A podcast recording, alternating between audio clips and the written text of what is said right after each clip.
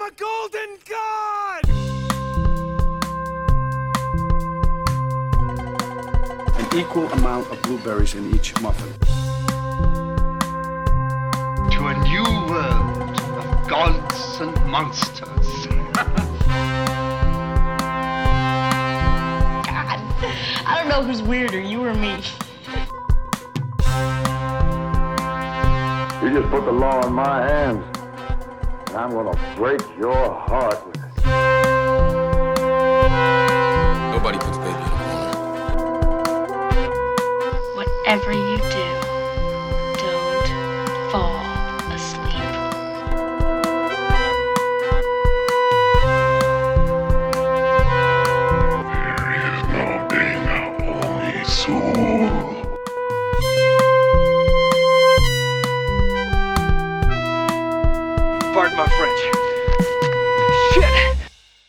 Hello, everybody, and welcome back to Movies for Life. I'm one of your co hosts, Michelle Egan. And I'm your other co host, Brian Kuiper.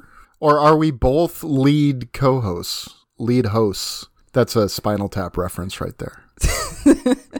Yeah, I finally got that this time. Very good. well, I was gonna say, I was gonna say, you know, that wasn't that wasn't quite my tempo, but um, well, I'm sure Oh. you'll get better Okay. as we go on. Was I rushing or was I dragging? The answer, folks, to that question today from me is I am dragging. To be honest, I'm a little tired, um, but I will try to not let that show through in this recording. So I have a feeling you're going to get quite peppy I with the will. second movie that we're talking about. so this is a very Brian episode that we're doing today, as we said before, uh, all about. Um, I think we're just calling this what musicians. I don't like, know the exploding drummers. Let's just you know, That's you know, because that's you know, you know, I have a feeling Andrew Neiman would grow up to join Spinal Tap and just be one of the long list of drummers that just dies in bizarre way, some bizarre way. Don't you think? Yeah, probably. That would be cool. Like I, I'm, I'm wanting to imagine that now. All right, so So we kinda gave away what we were- right. kind of gave it away, but we're gonna go with yours first. So why don't you introduce for sure what yours is? for sure, my uh, pick for this is going to be Whiplash from 2014. and mine a movie near and dear to my heart probably a forever favorite if i'm being honest that is from 1984 rob reiner's this is spinal tap the right. funniest movie ever made about rock and roll that was one of the taglines for it but we're going to start with whiplash because we thought let's get stressful before we get funny and uh right, Right. I love this putting these two movies together though. This is such a fun double feature. it is because you can kind of see how they go together, but then they're also obviously completely different in They really tone. Though I gotta say, Whiplash makes me laugh endlessly too. right. There's so much about that- it that is so funny in that uncomfortable way that like the, Uncomfortable. yeah yes, that way. like that like the first you know 45 minutes of Full Metal Jacket makes me laugh. You know where where you just have Mm-hmm. Someone it's, it's so tense you have to laugh. yeah, it's it's just the audacity of of that kind of character, that drill instructor kind of character, just the things that spew forth from his mouth are so unbelievable that you just kind of have to laugh at them. right. So, Whiplash from 2014. I believe this was the feature debut of Damien Chazelle, who's gone on to a, you know, a pretty good directing career from there. He also directed La La Land, the much maligned La La Land, which I don't understand because I actually like that movie. I'm on the That was record. fun. I really like La La Land. Uh, and I, I thought First Man uh, was exceptional. oh, he did First Man? Yeah. Oh my god. Yeah. It's so good. Yeah. Yeah, he's awesome. Yeah. Okay. I love him. So now. those those are my I'm I'm yeah, I'm a big fan of those. So anyway, uh so this is a semi autobiographical movie because Damien Chazelle Which kind of terrifies me. yeah, Poor guy. He was a he was a jazz drummer at a music conservatory uh, who got into a music conservatory, um, not too unlike Shaffer, and had a instructor who was trying to get the best out of him. um, and he sort of lost his taste for it because of that. Uh, so, anyway, but this movie is, uh, you know, Best Picture nominee, uh, an Oscar winner for J.K. Simmons, who absolutely deserved uh, that yes. that Best Supporting Actor Oscar. And one of the things that struck me about it with this watch is the first thing you see is that it's a Blumhouse movie. It's a horror movie. It's a horror movie. so yeah, so Jason Blum is one of the uh, is one of the producers on this. Um, Which also kind of makes me think of something that really struck me about it at this time is how self-contained it is. it really is, yeah. and I really love movies like that where it's just a it's a very focused centered story. I mean there's other characters but it's mostly on these two guys and and their relationship and the ambition and of the main character and uh it's just I, I love it when it's like so like dead focused on something like that and it's Yeah. it's really well the way that it's presented. Uh Yeah, and you know, I was in a music program at a university, and I was not a performance major. I was an education major, so I, I didn't have to pull my bunk into the practice room and sleep there, and you know, live, dream, and breathe music twenty four seven. But I knew some people who kind of did. Uh, not to this extreme. Uh, I had demanding professors, but none that were quite like Fletcher is in this movie. But uh, Terrence Fletcher. That's a great name. Uh, it also makes me think of Terrence Fisher, the director. But so, and also this early role for Miles Teller, star of this year's monster hit Maverick Top Gun. Top Gun. Yeah. Anyway, enough of my yakking. Let's uh let's uh yeah. Let's boogie. That's from the next movie. you Oh, can't do I'm that sorry. yet. We gotta start quoting this, which is It's going as to much happen too. Fun, not as much fun quotes, but still there is some funny shit in this that we were talking about. Like I mic beg to we- differ. I think there's some fun quotes in this movie. So, They're just a little less. Um, they're a little more R rated. they they, they are Spinal Tap. depending on what scene you're talking about. But yeah, I was thinking of the one from the first rehearsal. Right. Oh, we're we're, we're, we're I'm excited to get there. Okay. yeah, I love how this starts how it starts out with just that quick little scene of the two of them. Yep. Like that's a perfect introduction for both of them in a way cuz you you kind of get something from both of these characters. Uh, Miles Ter- Teller as Andrew Neiman and J.K. Simmons as Terrence Fletcher, as we said. Um, he's just uh, Andrew's in there practicing, and it's like he, you know, that this guy is somebody important to him. Like Just by the way As he soon as he shows up. himself. Yeah. Mhm. Right. And the way that he perks up uh, a little bit when he sees him and he's like, "Oh gosh, like I got to I got to be on right now for this guy. Like I got to impress him right away." And then uh, the thing with the with the way he uh, Simmons plays this character the whole way through is I, I was trying so hard. I watched this like a couple of times in prep for this. I still cannot get a good read on this guy. No. Anyway, and I I kind of love that about him. Like Yeah, you uh, cannot say definitively like what kind of guy he really is, you know, mm-hmm. in the end. it's interesting because there are some deleted scenes that sort of gave him some quiet moments to himself that were put a little bit of more humanity onto him. And Chazelle decided to cut them out because he didn't think that was right for the movie. And I like a complicated villain or a complicated mm-hmm. antagonist, you know, but in this case, I think he's right. You know, to kind of because you you get a couple of glimpses, but at the same time, he could just be fucking you with can- everybody. Yeah, I'm saying there are a couple of glimpses throughout um, where you're like, oh, maybe he does have a heart, but then you could also read it as something completely different, like he's putting on a show for Exactly. people or something, you know, uh, or like he knows. Um, I, I'm thinking mostly of the the scene where uh, with him with the little girl. Yes. Maybe even somebody as shitty as him knows. Like not to go that far with a kid, but he really doesn't care. You know, he's just like, you know, But you know, his it's obviously the the dad isn't former student Yeah. of his. He gives him a hug. It's like there there seems to be like a genuine like, hey, you know. But then you know, even in that first rehearsal scene, you know, when they're in the hallway talking in between, That's so manipulative. he's gathering information that he can use against Yeah, oh, him. yeah. That's all he's doing. And so, and, but while you're in that scene, you're kind of like, oh, okay, so he's he's got some softness to him somewhere. He's just kind of putting on a show during the rehearsal, and it's like, no, not so much. But I mean, just some of the things in this opening sequence too. Did I ask you to stop playing? Then he starts playing. It's like I asked you why you stopped playing, and your response was to play like a wind-up monkey.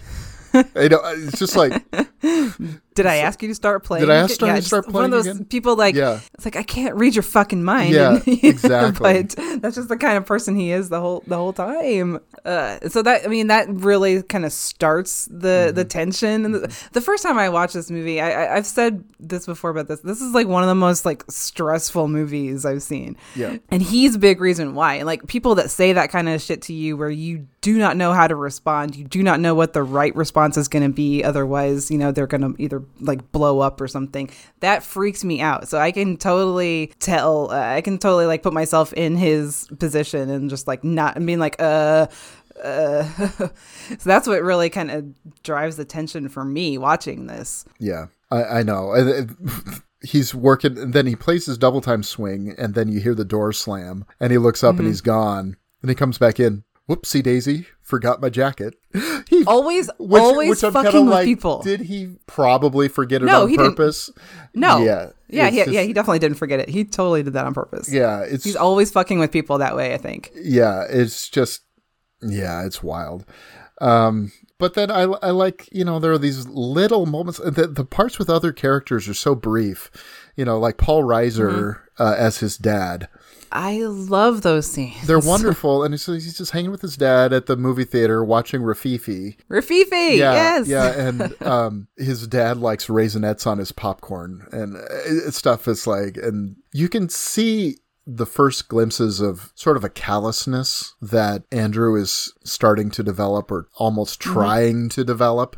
It's like to show he's tough enough to be able to Yeah. to cut it with Fletcher, uh, even even after just that one exchange. Mm-hmm. There's something about the way he interacts in that scene with his father that's just a little standoffish, and that builds uh, as that goes on. because I definitely see this also as like uh, showing the difference between the two essentially father figures Yeah. in the movie. Yeah, that's right. Because you know, obviously. J.K. Simmons is very like abrasive and brash, and Paul Reiser is just like is so sweet, and um, it just uh, showing the difference in in them. I think especially there's that little moment where somebody like walks behind him and like hits hits him in the head with his popcorn, Right. And he's just kind of like whatever, you know, life happens. Uh, Yeah. you- that kind of makes me think is like okay, if that was Fletcher, he would have thrown a chair at the guy, you know? Sure. I, I think I think that I think it's supposed to show like Andrew like seeing the Yeah. difference between these two people and like who Mm-hmm. who should you really listen to? Who should you really follow? Like, Yeah. somebody who's you know there's there's also a sense that okay, and this comes up later, uh, that you can see Paul Reiser's character, I think, in two ways. The way Fletcher sees him is as a failed writer, you know, and the way that uh, the people at the dinner table see him is as oh, the teacher of the year for his high school. Yeah. So it's like, which is he? Well, he's both. You know, he he yeah couldn't he didn't cut it as a writer but he found that he is a great teacher is he going to be someone people talk about around a dinner table no you know he's not eugene o'neill or charlie parker or whomever but he is someone who might produce someone like that in the future you know and in a way that is diametrically opposed to the way that fletcher thinks it should be done. So anyway I- I, find that to be a little interesting that they're both Yeah. teachers of a sort The one is extreme in his tactics and the other is is the encourager and the kind of the beloved kind of teacher and definitely one that cares the most about the student Yeah. Mm-hmm. his kid you know you see Fletcher does not care about the person that's playing the music only that the music is played right yeah Well, another thing about Fletcher is he wants to take the credit. He wants to produce a Charlie Parker, but he wants to get the credit for producing a Charlie Parker. Sure. I don't think that Paul Reiser's character cares at all. You know who gets the credit. Yeah. It's just Fletcher cares more about like getting getting the product that he wants, and then, like I said, not to skip all the way to the end, but you know, like what his father says to him is like, you know that the only thing that's important to me is you, and like, um, you know, after everything has happened, and they're they're trying to get him to speak out about Fletcher. Yeah. it's like that's what that's the kind of person that you need. You need someone that's actually going to care about your mental health right. Yeah. too. So that's a, obviously the huge difference between the two of them Absolutely. and just all these little um when he's practicing and just like all those little scenes where you see him at the drum kit just sweating and like going so fast and like losing his mind while, while he's playing like that the kind of like we were talking about with with black swan like that kind of dedication to something is in- incredible to me to see but also i'm like i don't know that i would ever be able to to do that with to myself Right. But, um, right. I think there's also, you know, there is a. This movie sort of seems to strike a balance because he's the kind of saying, you know, Fletcher does have some points. You know, if you're going to be great, you need to be able to push mm-hmm. yourself at a level that most people are not willing to push themselves. But at the same time, is it worth dying drunk, strung out on heroin at 34? That yeah, that dinner table conversation. It, that's so much of what this movie is. It about. really is. It's a, it's a big centerpiece. You can see both sides of it, and it's like, oh gosh, like I I wouldn't know where I would stand on that. You can definitely see again, like, do you want to put this much work into something and not have anybody notice you, mm-hmm. not have anybody know your name, not have anybody know how talented you were, or you know, do you want to be one of the best? Right. That's Right. you got to make a decision there. That's I think that's the hard thing about it. Yeah, yeah. I mean, and there's there's a, this movie is a lot of contrasts, isn't it? Because it starts out you have the the sort of lower level band, right? Which is a nice little group. The professor seems pretty fun. He seems like he knows what he wants. He busts their chops a little bit, but not in a way that is, you know, damaging. It's more Sure. funny and you know it's it's it's looser it's fun uh it's less advanced and clean but still good Uh, there's also a setup in that scene where you can see if you're tuned into it because he's the uh andrew is the alternate drummer even in this lower band. He's to uh connolly the other drummer. And you know some of the others it's like well yeah we've been nice to have you back connolly because you know we've been dying here with with neiman on the kit you know. Because you can see there's a, there's a part where he has him play where they before they switch back to the core where he does have some tempo problems. He doesn't keep a totally steady tempo, which you know, I mean, it- having that internal clock is hard. You know, it takes it takes a lot that, of yeah. yeah. Um, and so it's it's interesting to to see that when you get to the the studio band stuff, the were you rushing or were you dragging and all that, it's like yeah, he's gonna be doing those things because he does have some of those issues even when he's playing with the more I guess relaxed in the more relaxed setting. But you know, you can see he uh he has this adoration for like Buddy Rich, the the jazz great jazz drummer, who famously said those without ability will play in a rock band, uh, are doomed to play in a rock band. So that's one of the signs that's on his walls. Uh, I saw that. think yeah, it's pretty funny. I like that quote. yeah. Well, when J.K. Simmons walks in, he takes a look at the music and he goes, "Cute." Cute. it's like. It's, I love that moment. and you can you can tell that the the other conductor cannot stand this guy. Oh, because he just walks in and takes over his class. Like, like, nah, thank you.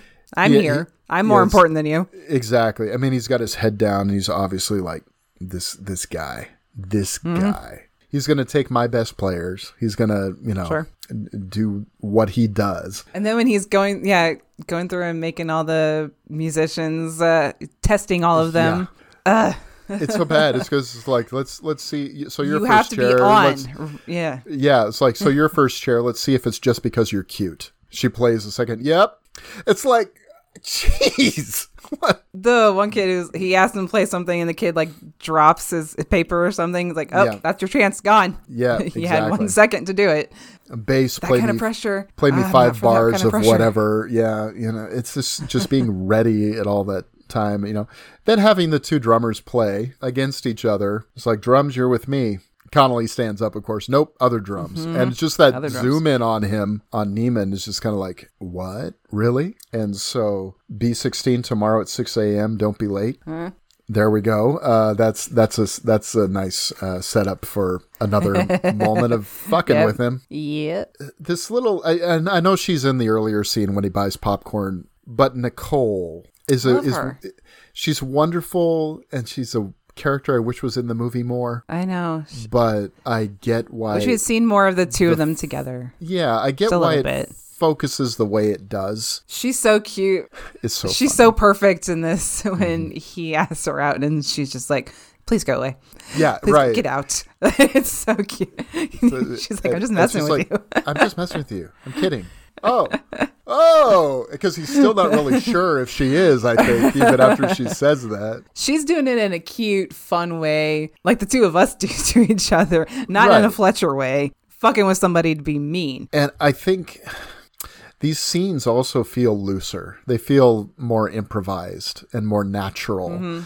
Uh, whereas the scenes with Fletcher feel very structured and rehearsed. And um, but that's almost like these different mentalities of how jazz is to be approached. Because for in some schools of thought, you know, it's be more like that lower band where it's improvisation and there's some looseness going on. Whereas Fletcher, it's like Just everything is precise and written and scored and you know down to the finest detail. Whereas the so those scenes have it makes sense for those scenes to have that kind of feel feeling to them. And these other scenes like with his dad and uh, with Nicole to feel a little bit more like interaction and improvisation. Uh, I, I I like that dichotomy I guess in the movie. It works really well I think If it's like it also gives Andrew a it's like it's giving the character a chance to relax too. Yeah. you know?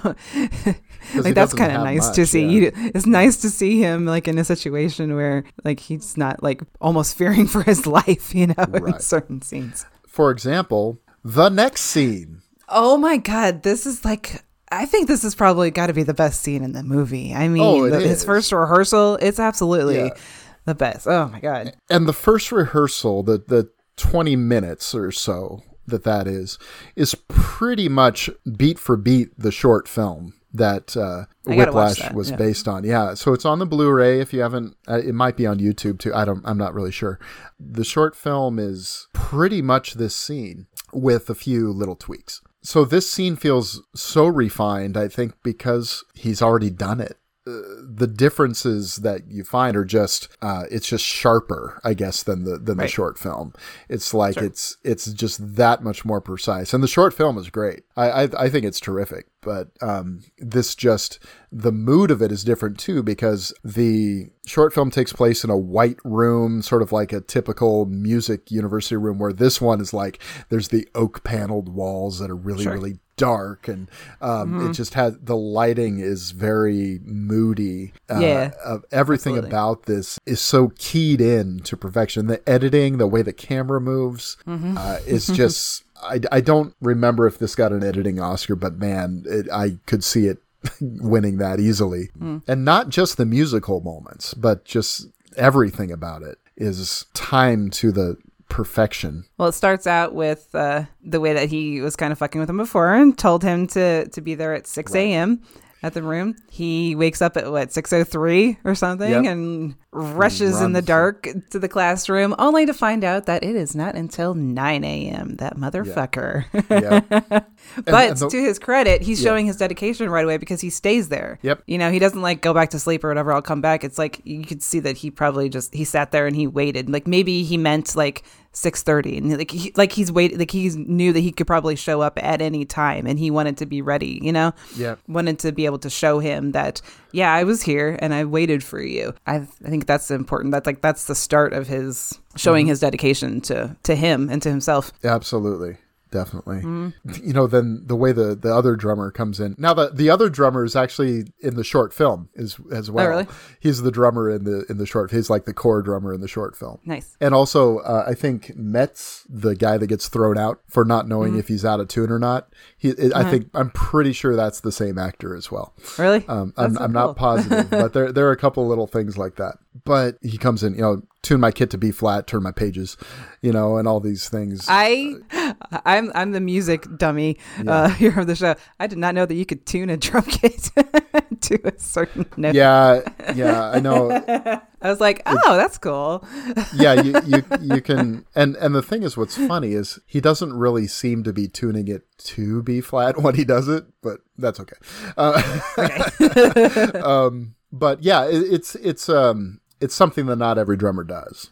So Okay. Um, That's one thing I do kind of like about this movie too is that like I said it is very focused but it also shows um I don't know I, I like getting into a world that I'm not familiar with at all especially with with music I like even just like little insert shots like when the the band is coming in and they're they're getting ready and they're you know just Mm-hmm. Yeah. showing like how they get their instruments ready how they get themselves ready you know I, I I like that kind of stuff I like the the details I like that too. that are put in Yeah, the way they kind of get their mouths ready to play and Yeah. things like that, these close ups. Yeah. On the, yeah. Uh, and then that uh, very odd line that I had never heard before seeing this movie. Milk the mean milk the cunt is what he's is what they say, and I'm like, which apparently means start playing get in, get in tune. It, it's it's Okay. It's, they're the way that they get it, get in tune. Then, like that moment where Fletcher walks in the door and the trumpets all stand at attention, and everyone else kind of sits there with their heads down. Mm-hmm. They don't know, make eye contact with him. Yeah. at all. It's very it, it's it's frightening. I mean, you can just feel the tension of it. Even with these people that are supposed to be the best, like the ones Uh-huh. that like that apparently he specifically picked out to play, you know, Yeah. for him, even they're not comfortable with him entirely. Yeah, that kind of shows you how intense he is. Yeah. and he's you know he says uh, we have a squeaker with us today then you know just pulling out all right and they pull out whiplash is so obviously where the movie gets its title is this piece called whiplash and Which I love. it's a great piece It's great. yeah and it's um it's very fast it's the tempo uh, i mean the uh, the meter is complicated it goes back and forth between f- regular 4-4 time and 15-16 which is very odd because that means you are playing four beats but then the last beat is minus one quarter of a beat so that's that's like impossible to count so i don't even know how to describe that It's like I have no idea what you just said, but okay. Um, yeah That sounds uh, complicated. so anyway Brian tries to explain music stuff to me, and I kind of get it, but like Yeah. I, that's another part of the detail that I kind of liked, though. Uh, Mm-hmm. This was all the music talk. It's like I don't know if it was right. Apparently, it was, yeah i mean it i what I but i it sounds right. It's one of those things where like that sounds really complicated, so that must be right. And just it's a the different language of like. Mm-hmm. Uh, stuff like that, you know. Any, I mean, that's that's for like anything in sports or whatever. They know they all have their like language if you're in on it, and that I don't know. It's just really cool to get that that window into it. But when they're saying shit like bar 17, the downbeat of 18, I don't know what that means. yeah But it's And cool to, like, thing is, get I a don't little even window into it. i don't even think about it because i speak that language and i was like oh Right. I, I know exactly what he's saying You Right. know, when he when he says measure 17 and a 4 i'm like okay when I had to like text you and be like, what does Yeah. the and of four mean? I get it now, I think. okay and I kind of explained it to you like I would to my first graders, and I thought, which is how I am, am I, am I, am I talking down to you? And you're like, no, I get No, that. not- Okay, all right, Not cool, at all. That's how that's how I need this kind of stuff explained to me. good. because I I do not speak music at all. Yeah, never learned how to read music uh, even a little bit or anything. So Right. This part where he's talking about, you know, like we have an out of tune player, that is terrifying oh my to god, me. that sequence is just like, oh my gosh, it's like, all right, who is it? Oh, maybe a bug flew in my ear. And they play it, and it's like, nope. You know, after seconds of hearing, it's like, we definitely have an out of tune player. And he hears that it's in the trombones, and, you know, he goes down, it's like, and he go he picks the one guy that he I think he kind of just wants to kick out of the group anyway. and says, "All right, Metz, was it you? Were you out or of tune?" or he picks the one he picks like the easiest target maybe. Yeah, yeah. And he calls him Elmer Fudd, which I think is funny because that reminds me of Full Metal Jacket because, you know, R. Lee Ermey's character giving them all nicknames. Like he calls uh, one of them Gomer Pyle. Gomer Um, Pyle, yeah. Yeah. Uh, so it's some of that. It's like, look me in the eye. There's not a Snickers bar on the floor. It's a similar kind of role to the part of the drill instructor in Full Metal Jacket. And, and it's, Where it's kind of funny but Yeah. terrifying at the same time. Yeah, yeah, And some of the words that come out of his mouth are just unbelievable. Well, and it's especially perfect that it's J.K. Simmons playing this role, who we know is like so fucking funny. Yeah. In some of his other roles, you know, and then to see him do this was amazing for one thing. Like I knew like he would be able to pull this off, but he pulls it off like so well. I think because he pulls in a little bit of that too, like Yeah. makes you laugh, but also makes you terrified of him at the same time, which is exactly what this character needed. Like like uh, J. Jonah Jameson from Spider Man, you know, Uh-huh. it- Yeah, yeah. is is in there a little bit. But then you know maybe a little bit of you know Juno's dad uh, Yeah. from Juno and things like that. But this is just like amped up to a level yeah. uh, to get yourself into that place, it would be something. Mm-hmm. And uh, you know, after the he kicks him out, so for the record, Metz wasn't out of tune. It was you, Erickson, but he didn't know, and that's bad enough. Which I mean, it, it could uh, that could be true, yeah, or he could have been too afraid to to uh, n- disagree with him, you know. Yeah, and but the thing is, I, I think, and honestly, I've had professors who would know who was out of tune, and they would say they would say uh, you need to tune. They wouldn't do this kind of show, Right. you know, to try and embarrass someone. It's his power play. It's his him trying to, uh, you know, supposedly for the greater good. That's all debatable, and it sort of depends on your perspective, I guess. I know. Uh, now the way he corners Neiman, Take five. When we come back, the squeaker's on. Yeah. the squeakers on. But the way this this struck me from the where he puts his arm up against the wall on the other side of him, it just kind of closes him in. That is so uncomfortable. Oh yeah. I I mean, he's just like right up in his face. It's like, so what's your father do? Where's your mother? It's like I don't know. She walked out on us when I was a baby. So it's like, oh well, I guess you have to rely on the greats, Buddy Rich, Jo Jones. Did you know that Jo Jones threw a cymbal at Charlie Parker's head, and that's how we got Bird? Um, and uh, you know that story. He loves that story, even though it's bullshit. Um, it's not exactly true. He doesn't nearly decapitate Jo Jones. What Jo Jones did was yes, I Charlie read the Parker- Wikipedia. Yeah, Charlie Parker. It said he just threw it at his feet a little bit. Yeah, Charlie Parker was not playing well. Jo Jones just he pulled off his crash and let it fall to the floor. Is pretty much what happened. He didn't Okay. nearly decapitate him. Uh, you know, it's uh, um, but the thing is, it's sort of he he prefers the legendary version of the story to sort of justify his tactics. I think. I also kind of saw this because, uh, okay, he's very much uh, framing this conversation in the hallway as a pep talk. Yep. His his demeanor and his tone is very like reassuring and everything. But I think especially with that story, with the questions that he's asking him, yeah, it's it's incredibly manipulative getting information mm-hmm. out about him because he he attacks people not just on whether or not they have talent or not. He gets really personal, like Yep. with the the Metz kid, you know, talking about his weight and you know. Um, ridiculing him for that so he's drawing information he's also using that story i think to tell neiman exactly what he's going to do Yeah. if he messes up even the slightest bit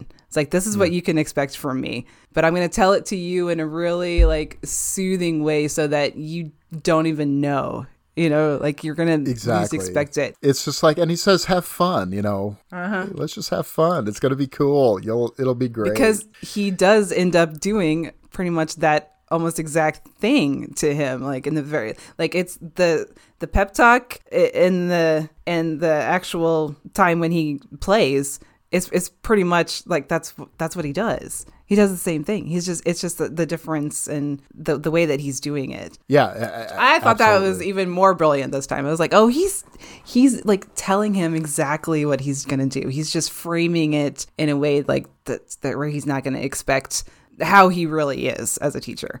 That's right. Which I thought it was like that's very that's so manipulative and so Oh, wrong. But also like in terms of the storytelling of the movie, I think it's kind of brilliant and I love it. You know? yeah. Then of course the the scene after that, the just the rest of the rehearsal after that is probably the most famous stuff in the movie where we get where we get the whole thing where it's like, okay, you know, not quite my tempo, let's try it again. And Again, then- still being really reassuring, like, oh, it's okay. It's yeah, okay. Don't worry yeah, about it. It's okay, don't worry. And then it's like, all right, do some fills. Hey, we got Buddy Rich here. It's like, Do you oh, think he's being sincere in that moment though?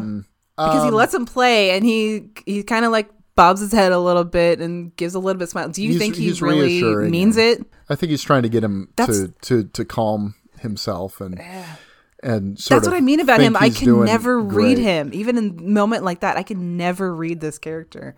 Well, then then I- he then he then he does actually he does screw up a fill, and so he stops the band Okay. and says, "All right, little trouble there. Let's try it again. Okay. Oh, you're rushing. Let's try it again. Oh, wait for my cue. It's, like, it's okay. it's like, oh, we're dragging, rushing, dragging.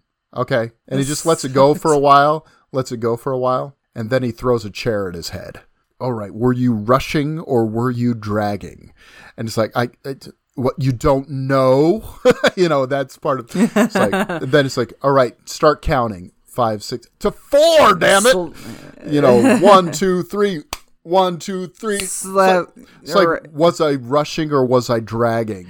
It's like, uh, it's like, count again. And it's like, all right, was I rushing or was I dragging? Rushing. Then you do know the difference.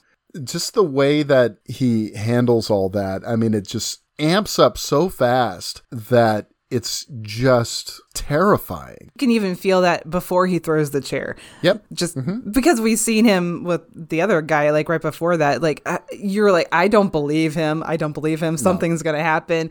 But then uh, when he keeps going after that, it's just it's almost unbearable. Yeah, yeah, and and then you know, obviously he's just been slapped in the face multiple times. Mm-hmm. Um, a tear falls down his eye. Oh, are you a, one of those single tear people? Do I look like a double fucking rainbow to you? That's my favorite line. such a, that's such a great. I love that line. Well, even I will fuck you like a pig. Yeah, Okay, buddy. What? yeah, and, and and just this idea if you if you mess with my band, if you screw me up, I will. Yeah, I'm gonna fuck you up is his whole idea and he just s- switches the drummer's back um and that Mm-hmm. and, and the whole I, i'm upset are you upset oh, Oh, are God. you upset i'm upset that's all in the short film it's all there Really? uh, it's it's almost word for word I would have cracked. absolutely I would have been done Yeah. after something like that. I, I get it. I mean, I've had um, I've been part of productions or whatever where the uh, director or musical director or whomever just kind of chews you out, you know, or the conductor or whatever, just kind of chews the whole group out. And I'm just like, in those moments, I'm just like, oh, fuck you. Because I, I hate that. I just am not motivated by that at all. And whereas where other people are like, okay, okay, okay, you know, it's like, and I'm just like, eh, th- this isn't worth my life. Right. So, Because at um, the same time, but at the same time, you know, I stick with the group and I see it through, and I still finish my obligation to be part of the thing, you know, and and sometimes if the if the experience conti- goes well, you know, I'll sign up again the next time, you know. So it's it's not a done an, an over with deal if I if you get treated that way, but it's never been this extreme though. Never anything close to this with any of my experiences. Good. so well, yeah, because at the same time that I say, like, I would have cracked or I wouldn't. I- probably would be playing worse if I was being taught by someone like him. You can also see how that kind of discipline, yeah, could actually work for somebody. Having Yep. that kind of um, motivation. Yeah, sure, maybe it's motivated by fear. But again, also like we were talking about um, on our last episode, like if you do get the motivation and you do it right, and you even get a little glimmer of approval from this guy, like that's got to mean so much. Oh, than- so much more than from anybody else. Yeah, yeah, it, that's right. I mean, I re- I had a I had a teacher who was challenging, but he was also probably my favorite teacher ever, and he was a one of the choral conductors. And I remember days where he would ask us to practice a part, and then he the next rehearsal he would have us sing in quartets or groups. And a lot of times I would not go very well. He didn't yell. He didn't scream at anybody. He didn't, you know, shame anybody. He just sat quietly at the piano, his head a little bit down, not really making eye, t- eye contact. And he would say, I'm very disappointed. And it was the worst. That's awful. No, Yeah. I hate that. Yeah, that was worse than if he had got on a tirade. Oh, absolutely, absolutely. Yeah. Oh my god. but it was effective and you just kind of went okay you know because he was right Damn. and he was he was right to be disappointed and we were disappointed in ourselves you know so but hey it all worked out eventually but uh, it, it was just we're not going to be able to get as far as we could have because you didn't put in the time. Is it, and and we Mm-hmm. we just filled in those blanks. It wasn't him telling us those words you know but if you got approval from him even just a good it was like all right here we go.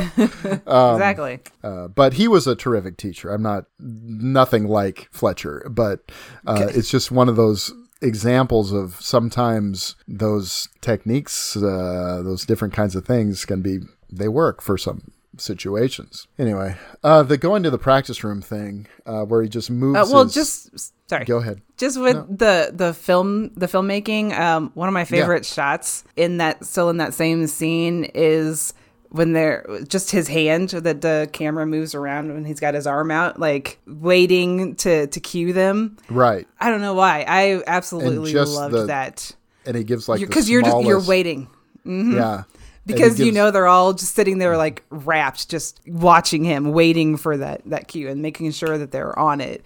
Like Yeah. it's also it's very tension, but it's also I don't know. I thought it was just beautiful. yeah yeah it's I love it's shit great. like that. I love shit like that. Just like focusing on that hand and like the waiting for it to move. absolutely that that's a Because I also love um, uh, J.K. Simmons, uh, the costuming of, of him in this Mm-hmm. movie, where he's just wearing the black T-shirt and pants the whole time. I don't know, like there's something about in in his character with that too, because he looks like one of those like like musicians that's probably played with all the greats. Like he's really buff, you know, or Yeah, something. he's you know, ripped, you know what I mean? He's absolutely ripped. I love it. so he he looks I don't know like what his history is, but he absolutely looks like a guy that's, you know, probably played Seen some, of the some greats. like, you know, Yeah. Right, you know? and we get a tiny sense of that at the end too you Hmm? know when we see him in the cafe and stuff that he actually has the goods to back some of this up Hmm. uh, so anyway so instead of being discouraged by this kind of like in the Charlie Parker story. yeah he ups his practice he moves his mattress out of his apartment down into his practice room and puts you know lays that down next to his drum kit with you know a couple inspirational quotes from Buddy Rich you know Mm-hmm. and starts playing until his hands bleed you know Oh, this is bl- is this the where he's like putting the on, all the band-aids? Uh, Yeah, yeah. So and and then we have another one of those cute scenes with Nicole where it's they're on their little pizza date. the part where she's talking about her chin, her mom said something about her chin. Yeah. says- and he says, "Oh, your chin is very ap- uh, nice." I think that's so funny. Um, but you know, this whole idea that she she's going to college, she doesn't know, she doesn't have a major, she doesn't know what she wants to do, but she's like 18 or 19 Right. too. It's like she doesn't have her life all figured out yet, and that's fine. that is absolutely, oh, absolutely. fine. Oh my god, yeah. I mean, gosh. And so the idea of him knowing exactly everything he wants to do with his life at 19 is kind of like, do you really? I, I, think I think that this, and again, this is a movie of contrasts, uh, where you have you know the two father figures, and then you've got the differences in drive and focus uh, that that Nicole and Andrew have. You can kind of see a little bit of tension between the two of them when they're talking There about is. that stuff too. And he's Yeah. like, "Well," she's like, "Why did you pick Shaffer?" It's like, "Because it was the best music school in, in the country. Like, I had to, I had to go there, of course." And she was like, "Well, you know." Fordham was Fordham, you know. It, they accepted me, which, hey, you know what? That's why I picked the college I went to too. Yeah, It was the first one I applied to, and they accepted me. So you know what? I went there. yeah. There you go. but that just shows the difference like yeah i mean you can totally uh, college is a place where you can like find that stuff out about yourself you can figure out actually what you want to do you can change your major in the middle of, of college and if you find something else that you like you know like maybe that's what she's doing maybe she's just trying to figure stuff out and you can see that he's a little like eh, that's not really in line with you know like where i'm at right now. So there's a little bit of, of contention you can tell that he's he's a little like unimpressed with the fact that she doesn't really know what she wants to do. I think she feels it too. oh she absolutely does yeah, Uh, then then there we're is a just right- cute little right thing back- that she Go ahead. brings up too when um sh- she has a very very real line when she's talking about how nobody talks about being homesick. Like when they're away at college and she was like i fucking hate that no one talks about that. And it's so true. And like Mm-hmm. it is true. Yeah. and you kind of wish that maybe he would feel that a little bit more maybe um because he seems so focused on on on fletcher like we said before like you know seeing the difference between these two father figures like you really want him to follow his actual father and not Yeah. this guy who doesn't give a damn about him you know Right, right, right. There's sort of a pretend sense that he does. yeah oh he absolutely doesn't no Uh, Yeah. And then So- ends with them like playing a little footsie under the table which yeah, is cute which is cute. which is cute. But then it just like jumps right back to the to the central story, you know, where they're at the jazz competition, and it sets up this whole Oh, another one of my favorite lines. sorry, sorry, I just remembered this scene. It's like oh, oh the, the with the with the ice, it's like get out of my sight, or it's like that- before I demolish you. I Right. still fucking see you, mini me. yeah. But you know, it's like he picks up the folders. If I see one of these folders lying around again, I will, you know, I will end you or whatever. Um, And so he, he this shows him because uh, the other drummer gives him the folder, gives Andrew the folder, and he uh, sets it down to get a coke or whatever. And he's looking around the corner and he looks back and it's gone. Um, and I think Fletcher took it. I. That's what I'm wondering. Yeah, I think know? I, I'm pretty sure he did. Like he was watching him specifically and Mm-hmm, Yeah. looking for an opening like that. Yep. the the other group's like, I have memory problems. I need visual cues. Visual cues? and that's like he's like, I know it by heart. You know Whiplash by heart. I mean, to his credit, he steps up. He does. Mm-hmm. Like that's a that's a that's a tough tough guy to to step up like that too, and Yeah. he he does it. Like He does it. to say something like that, you know, where Yeah. this is an actual performance. You know, they're not just practicing. You know, he he has to not only say this, but he has to be able to do it. Yeah. and he knows it, and so that's really brave. I think just to say that to Mm-hmm. him. Absolutely. And then he he kills it um Yeah. in the Make it first performance. place. Yep. And so uh he goes to the next rehearsal, the piano player says, Hey, don't fucking touch my folder, man. Right. um, because they they know what happened. I mean, this is I, I bringing it up again. This is pushing pushing Gina Gershon down the stairs. I mean, this is this is this is that moment, right? right. You know. And Are you what's saying funny you want to talk I- about I- showgirls? I've seen Showgirls one time in my life, once. Seriously? Yeah, like 20 years ago. So I don't really remember it very well. It came out in 95. I must have seen it in 96. That's the last time I saw that movie. And I remember God. that. It's something about that. I still remember that. Maybe we will actually talk about that one. Yeah. I think we should. I think it would make a great pairing with that one we talked. All right. Um. So anyway, Oh, and this is the look on Tanner's face when yeah, he's like, that's yeah. "Do not touch this kit." Yeah. and then and then when he just casually walks in, Tanner, what are you doing? It's core only today. I don't have time for alternates. Kick in the nuts. Oh. Yeah. And then we then after that, I mean, we basically go to this dinner scene, right? Um I love this it's like he's talking to his dad in the kitchen. I think he likes me more now. And he says his dad just says to me, "So his opinion means a lot to you, huh?" And he's like, "Well, yeah." you know, Jim uh, is sort of like, okay, There's a little disappointment there when he, Yeah, he says that, I think, and like his opinion and not not mine. yeah, Mm-hmm. you you want your kids to grow up to be kind to to people, and that's not the kind of role model you'll you'll get from from. Uh, Well, and I think he's feeling that his own kid doesn't look up to him as much. yeah, I think so. That's gotta hurt. I think that's Yeah. absolutely true. But you know, th- there's sort of this um, this idea at, in this scene too about athletics being so great and music being I not. know. I don't And- understand that. And we got that a lot, like in high school and stuff. Even college, there's this sense that athletics is really something. You know, if you play on the football team, that's really something. But if you're in a music ensemble, you, well, you can't do anything with that. How many people make a living playing fucking football?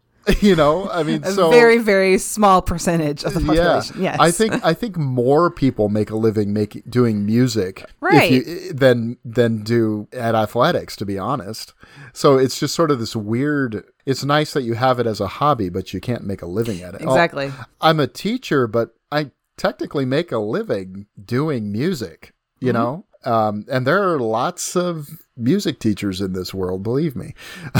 so it's just one of those things, you know. I mean, not everyone's going to make it as a pro, but you know, Sure. He gets a little bit of attitude in the scene, but I think it's warranted with the Yeah. way that they're because everybody is. It's kind of annoying too. Also, this the scene because it's a um, uh, I can't think of the word. They're, they're trying to. They're all trying to one up each other. Like, yeah this is what I'm doing. That's so great. This is what he's doing. That's so great. And you know, he tries to talk about like, oh, you know, I'm in the jazz band. I'm one of the core members. Now. The football player walks in, and everybody forgets about him. Yep. Uh, so he does get he turns a little bit of an asshole. Oh, in this scene. absolutely, he does. But it's it's absolutely I think what he needed to do. Again, he's he's stepping up and he's I think maybe he's trying to justify putting up with this guy to himself Mm-hmm. and to other people. But I mean, it's also like, yeah, I mean, this takes just as much dedication and hard work and, and practice to be as talented, you know, at as Yeah. as football. Yeah. And when that kid is like, well, how do you know who wins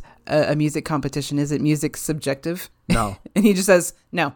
That's perfect. yeah, it, it's very funny. Um, but at but at the s- same time, I feel like the studio band is all about is sort of like um, you know Nina going for perfection, and Mm-hmm. there just seems to be no sense of feeling to any yeah, of it. there is. So I would actually, if if I'm listening to jazz and I like jazz, I kind of like the sort of rough around the edges stuff. You know, I like listening to. I mean, great stuff. You know, like Duke Ellington or some of these other bands or big bands or even little ensembles, whatever, that have a little bit of that roughness to them. It gives it a soul, you know.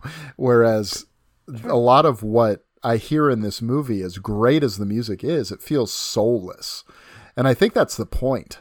I think there's a Possibly. I think that's some of what is I mean to to put soul into this kind of music is tough, you know, because it's so precise. Um, the way that uh, Fletcher directs it, at least.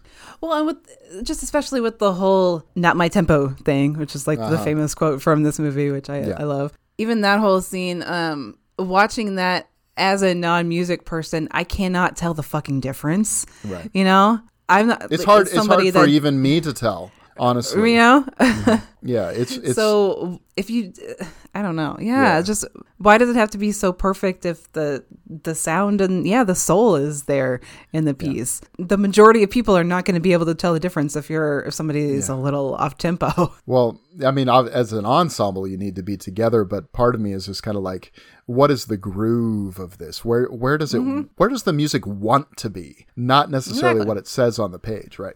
So that Yeah. that's my rock and roll background, though. But uh, so so this is obviously a different different kind of thing. But um, you know, and then the talking about Charlie Parker and you know being the greatest musician of his Yeah. generation, and and his dad says, well, yeah, drunk and dead at full of heroin and 34, uh, that's really something to aspire to.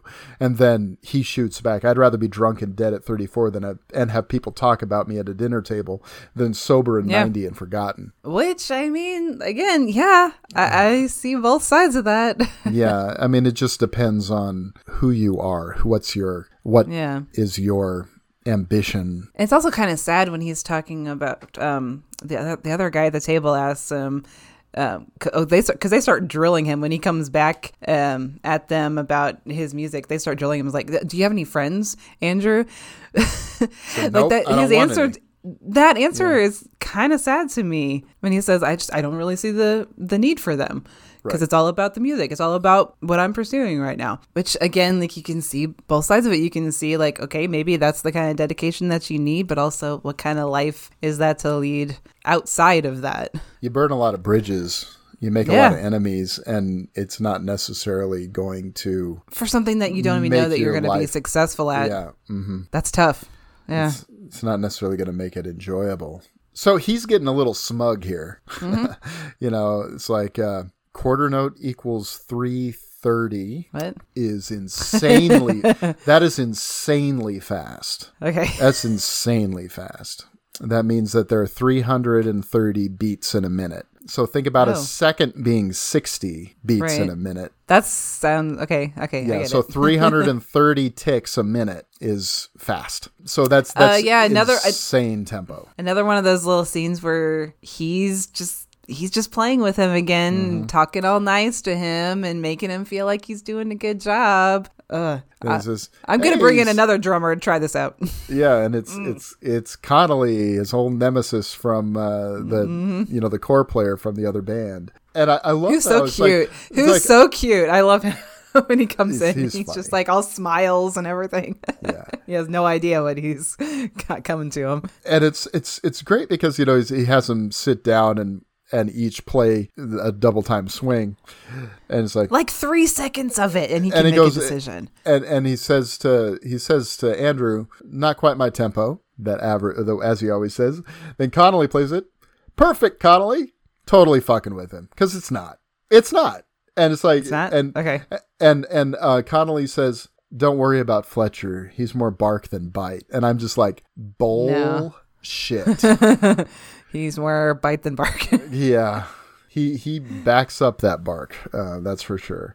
And then you know, So just so he didn't just- play it right? Uh, he plays it okay, but I mean, it's not perfect. That's not. okay. He's he, no, he's fucking with him. Well, because Andrew sees it, because he's like, Mm-hmm. seriously, that shit. Yeah, yeah, exactly. but Um, maybe even that impresses Fletcher that he could tell. Uh huh. Well, You know, and, I don't know. and there's there's just this, and this. I mean, it's amazing that it happens so soon in the movie. I mean, he breaks up with Nicole right after this because he wants this damn part so bad. It's Mm-hmm. a fucking song. It's one song, and he just wants to Oh wait, prove that he can play this thing. that's also where uh, Fletcher gets that phone call. Oh, that's right. He gets the phone call and he just sort of yells at him to to That's one of those scenes where you get a possible little Glimpse of hint of, who he yeah. Mm-hmm. actually is. But I still I don't know that I believe it. right. if he's thinking about the other person or himself. Yeah, and they only Yeah. have a few hours. To, they're given a few hours to learn this piece. Is about it. Is before their next rehearsal, and he he's in the practice room, and he you know he punches the hole through the snare drum, and you know he fills he he knows that this is gonna take some work, so he fills up a pitcher with ice water. The bloody hand and The the, bloody hand in the ice water is is one of those shots that's just like oh jeez. What do you think about that uh, that breakup scene though with uh, Nicole? Oh, okay. It, it makes me so sad to see someone Yeah. who will just sacrifice anything that is that positive in his life for something that is obviously damaging him. That's how I saw it too. He's being so callous, and is, like her reaction is like, "What the fuck is wrong with you?" Yeah. Yeah, I, that just it just made me sad. The things that he was saying to her. Uh, And I think Just- part of part of the reason he punches the hole in the snare drum is because he's expressing his anger at that whole situation himself because I don't think he really somewhere in him I don't think he entirely wanted to do that. No. You know, he may say he does, he may think it, but feel it, I'm not sure. She was that like really calming, sweet mm-hmm. influence that he needed Yeah.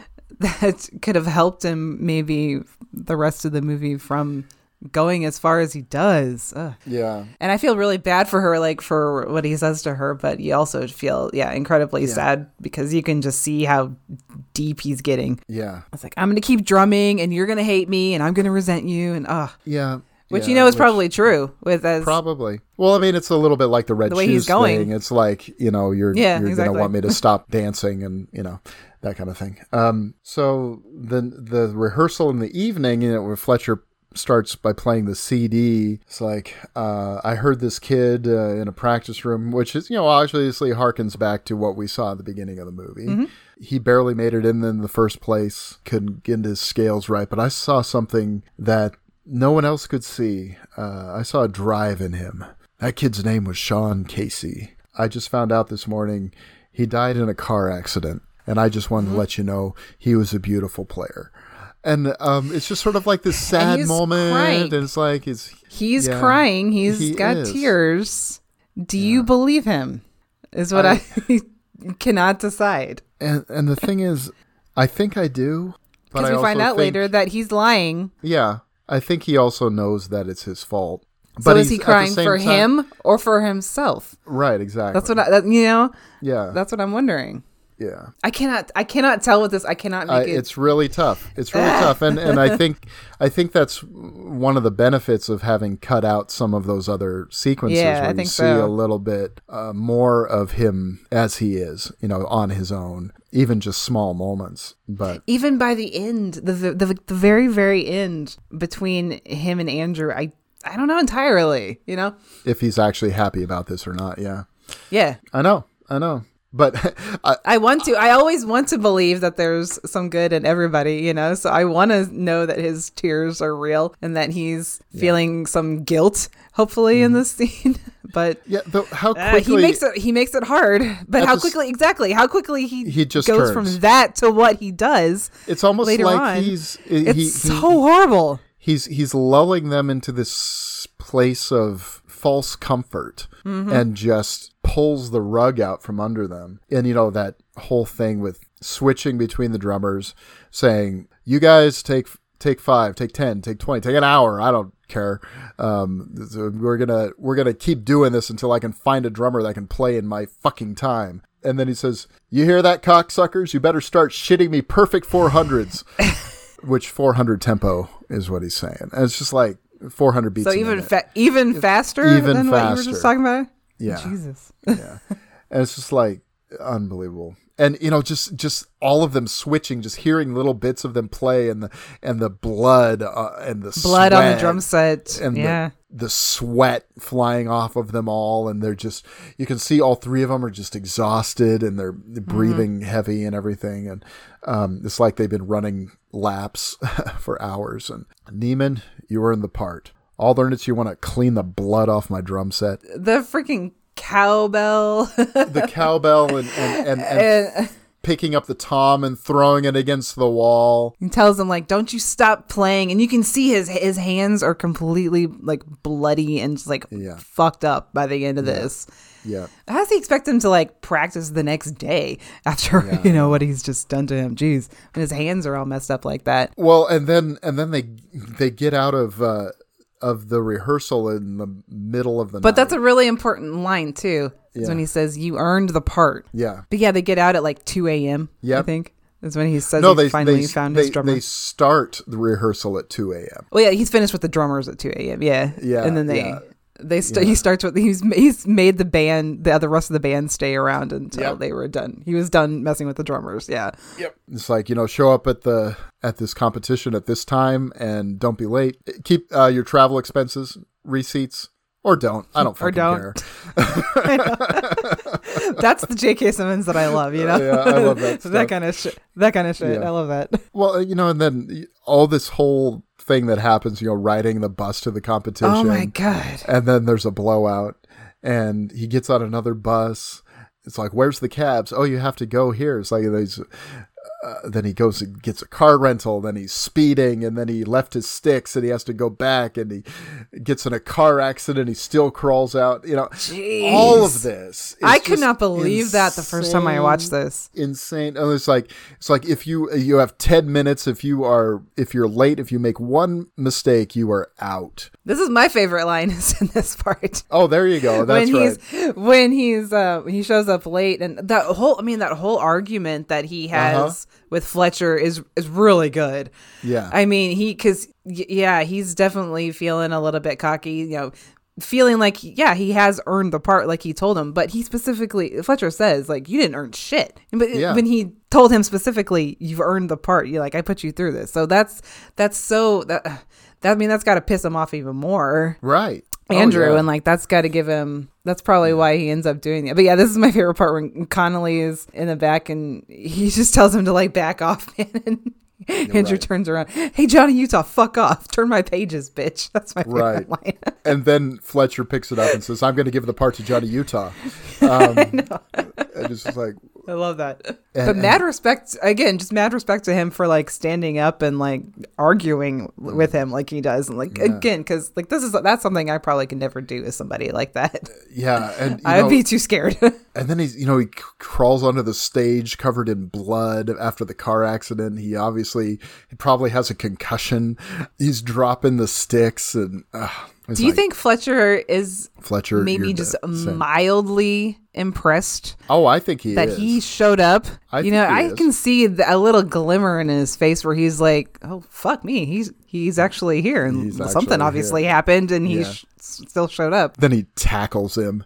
I mean, it's just, I love that. that is just nuts. Of course, he gets kicked out of school for it. But I mean, what a moment for the audience too, Yeah. just to watch him finally do that and be like, "Fuck you, Fletcher." It's like, what is going on? And then it, it's after this, it's almost like the last section of Goodfellas, where it just sort of slows way down. Yeah, You yeah. know, Um, Everything stops finally. Like the tension is is gone. Not entirely because they, yeah, they bring it back. I know Uh, but- they bring it back. They bring it back. But the you know the this this whole um you know the the lawyer that his dad found, we find out that Sean Casey uh, actually hanged himself, and he Mm-hmm. was suffering from anxiety and depression that started when he was I wonder Fletcher's why. student. I, there's also a little moment here that I really like is he turns on this old like home movie of himself Mm-hmm. as a little kid just playing what they call paradiddles and it's just so cool you know he's just he's just this idea of just loving what you do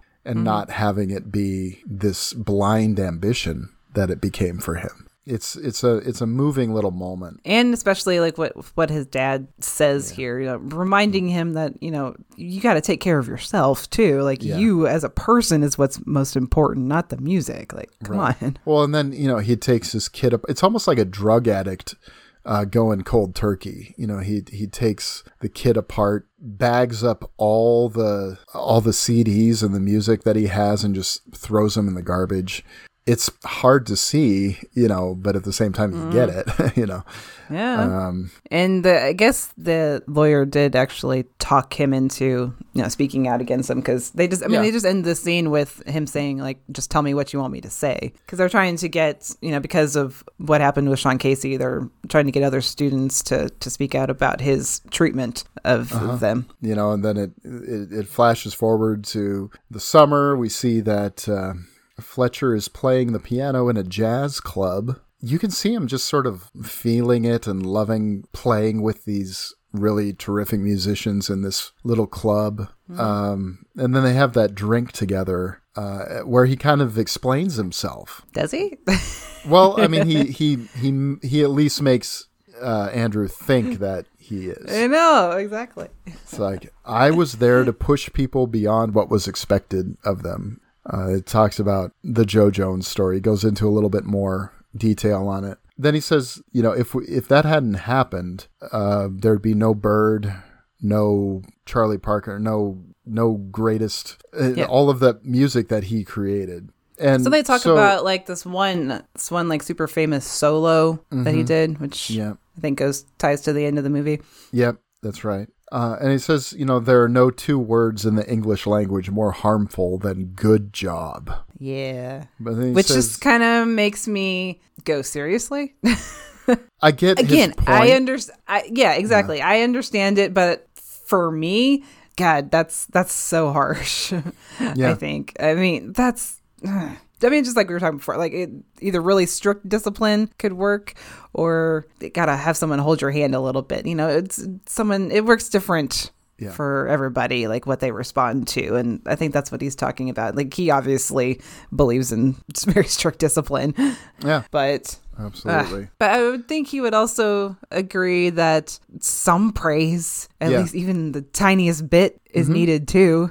You know, absolutely. He I doesn't seem so. to believe in that. He doesn't. Yeah. He, well, you know, Andrew comes back. Is like, is there a line? it's like, what if you do this and you discourage the next Charlie Parker? He says, well, that's the thing. Charlie Parker would never be discouraged. And it's like, Yeah. uh, uh, I really, Yeah, I, I don't know if that's true, because I mean, I think all of that pressure is part of what killed him. you know. possible. So No. yeah. Uh, and so, But yeah, again, like the first time I saw this movie, I was like, "Oh, great, okay, it's gonna have a nice, happy ending." You know, maybe it's because they're out, they're out of the situation, they're not in school, they're not in that pressure cooker situation. So maybe this is where Fletcher can actually be himself. You know, who he right. actually is outside of Uh-huh. school. Absolutely fucking not. He was fucking with him in this, this scene whole too. time, yeah, and Ah, He does say th- a couple of things that are true, though, I think. Uh, one of the things that he says is so he asks Andrew to play with this professional group because of the drummer that they have isn't cutting it. And he says, What about Connolly? And he says, All Connolly ever was for me was incentive for you. Uh, and I think that's true. That- think that's true, yeah. All, all That's he true, ever yeah. did was was set Connolly up against him so to push him farther. And I think that's true. Uh, so he he kind of is taken in by this. I think uh, he calls Nicole and says, he's you know, manipulated again. Yeah, he's allowed himself to be mani- manipulated again. He calls Mm-hmm. Nicole and tries to tries to say, you know, hey, you were right. Essentially, um, I'm gonna play again, but it's not gonna be like before. And then that massive blow when she says, I gotta ask my boyfriend. Yeah, uh, you can just see him just crumble just a little bit more Yeah. when she says that. That which again may or may not be true too. She she may or may not actually have a boyfriend. So Oh, that's true. uh, it's She could. I mean, she has every right to be hurt. Absolutely. What what he did to her, and like maybe she's just like, I don't want to. I'll use this as an excuse to get you away from me because I don't want to deal with you anymore. Yeah, that's well, true. and I, I really don't think that his dad wants him to do it. Uh, Oh, God, once, probably not. You know, and he's he's like, I'm gonna support you, but uh, um. So he, again, you know, he sets up the pep talk there. It's like, Mm-hmm. so he says, "All right." And he does this with the whole band. It's like, so this is new for most of you, but hey, you know, you do good here and you might get signed to Blue Note or, you know, get over to Lincoln Center or something. But one thing about these cats is they never forget. So if you screw up, you're done. I like the use of the word "cats" there too. I do too. Felt very I jazz. do too. Felt I very like that. jazzy. I like that. It did. but that moment where he sits down Because he had told Andrew yeah. that he he had told Andrew before that he was playing all the stuff that they had already done Mm-hmm. in school. They were going to do Whiplash and Caravan, which were the two ones that we saw earlier. Yeah. Yeah. And so that moment where Andrew's sitting down at the kid, he's getting all set up and ready to go, and he's like, You think I'm fucking stupid? I knew it was you. And just the look Oh on his God. face is like, it's like, okay, before we do some standards for you, we're going to do a brand new tune called Upswingin'. And he does not have that tune. Oh my god. Oh, man. That So- moment again, watching this for the first time. Mm-hmm. I, I loved that. I was like that's one of those things that like absolutely like breaks your brain because it's it's so horrible for the characters, but you're also like that's such an awesome kind of twist. Yeah. Yeah, because what because what I was talking about before, like you thought he had kind of turned a corner, this character had, but that moment is just like, no, he did it. Oh god, that's awesome and terrible at the same time, and I kind of love it. No, yeah, it's it's it's one of those moments where you just go, "Oh God." uh, so obviously he biffs that song. Uh, he Yep. walks off the stage. Gets a hug from his dad. His dad was is- there for yeah, him. yeah, Yeah, exactly. It's really sweet. But then he goes back on, and he just starts playing. And the jump that He interrupts that him. yeah that while he's talking. yeah the that jump that Fletcher does it's it's like this could go either way Yeah. you know because it's like does he admire his tenacity or is he just like fuck this Because he can't do what he would do if they were in practice because it's in front of an uh-huh. audience. huh that's right You know? yeah So you wonder what his reaction is. He gonna let him play, or is he just gonna be like, "Uh, nah. well and the line he says before he storms off well I guess maybe Yeah. you don't have it well he's like oh yeah well here. And then then he just starts playing and he yells out you know caravan. It's like i'm sorry. Okay this is a small thing and most people probably wouldn't notice but that bass player has never fucking touched a bass in his life. I don't know what he's playing but it is not the sound you're hearing. Anyway. Nope." Obviously, did not. yeah. so but you know obviously this this sequence is like you know they they, they start playing caravan and again is you like you said it's it's that recreation of the of the charlie parker moment when he came back mm-hmm. from the humiliation and blew everyone away. And they play the piece and he just and then he just goes into that uh, extended drum solo. He comes up come on man what are you doing man? And he's like impressed in his voice. Uh-huh. He's like he's like whatever it is you're doing keep doing it to some extent. But it's but again it's an it's enigmatic. Um I I do feel like he's a little bit impressed. I'm, I'm mostly thinking about yeah that moment where he he slows he's slowing it way way down, yeah and you can kind of see the excitement on Fletcher's Mm-hmm. face when he's like you know encouraging him. And it's like okay okay now pick it back up again, and like keep going. Like I do see that. He's I think helping there is to a little craft bit of the that. moment. Uh-huh. I I do think there is a little bit of that's his that's his way of giving praise and saying okay Yep. I like what you're doing, keep going. yeah and then there's also That's the the, thing only you know part in the movie where I believe that. there's also the moment where the cymbal falls over and Fletcher resets it. So there there's that little moment too. Because that would have been, you know, like if that falls over then, you know, game over. It's like, well, no, let's keep Oh, this going. Yeah. Yeah, there's that great moment when um when he Fletcher comes up to him and asks him what is he doing and he like hits the cymbal like in his face Right. and like makes him back off a little bit. I love that part. Or when he like just mouths Says- "fuck you" at him while Yeah. he's playing. I Yeah. love that. And then he also then he also tells him, I'll cue you. you, you, yeah. Yeah, that is that is one of those things. One of the brilliant things about this movie is that it cuts, it ends right at the moment of the climax when they hit the Yeah. final crash at the end of the song. I love that. and that's just like it, it, again, it leaves you that idea of what now, and Mm-hmm. it's up to you. You know, maybe uh, he becomes one of the jazz greats. Maybe Fletcher tears him a new asshole. Maybe he joins Spinal Tap and dies in a bizarre gardening accident. Uh, We don't know. I Um, know. It's a great ending, and it li- really leaves it there hanging in a powerful way. That's Yeah. I love the way like before that when he's he's pl- the way the camera like whips back and forth between the two of them while Mm-hmm. Yeah. he's playing and, and while he's uh what is it orchestrating or conducting or he's, whatever. he's yeah he's. I guess you can call it conducting. He's sort of pointing at the band. the, the just the the looks that they the the looks that they exchange in that I I love that. That's a lot of um Yeah. just a lot of unsaid things between the two of them. How I kind of like to read it, like my first initial reaction was that this was still kind of the end for Andrew. Like he just Yeah. needed this like he probably wasn't going to be playing after this. Like but he just needed to stand up to this guy and and show Yeah. him. That's how Yeah. I like to read it. Like he goes on and he keeps working at the coffee shop or wherever he got, you know, he got a job before, you know, You know, which is also, and- which I think is just as, um, that's just as inspiring and successful to me as if he had become one of the greats, like he had been talking about, you know, just to, to show that you, to show somebody that tried to break you down that he didn't win. And that's really the- powerful. That's right. That's right. I agree. And, you know, of course, if these cats never forget, what are they going to remember? They're going to remember this amazing moment when this drummer just stuck it to that asshole.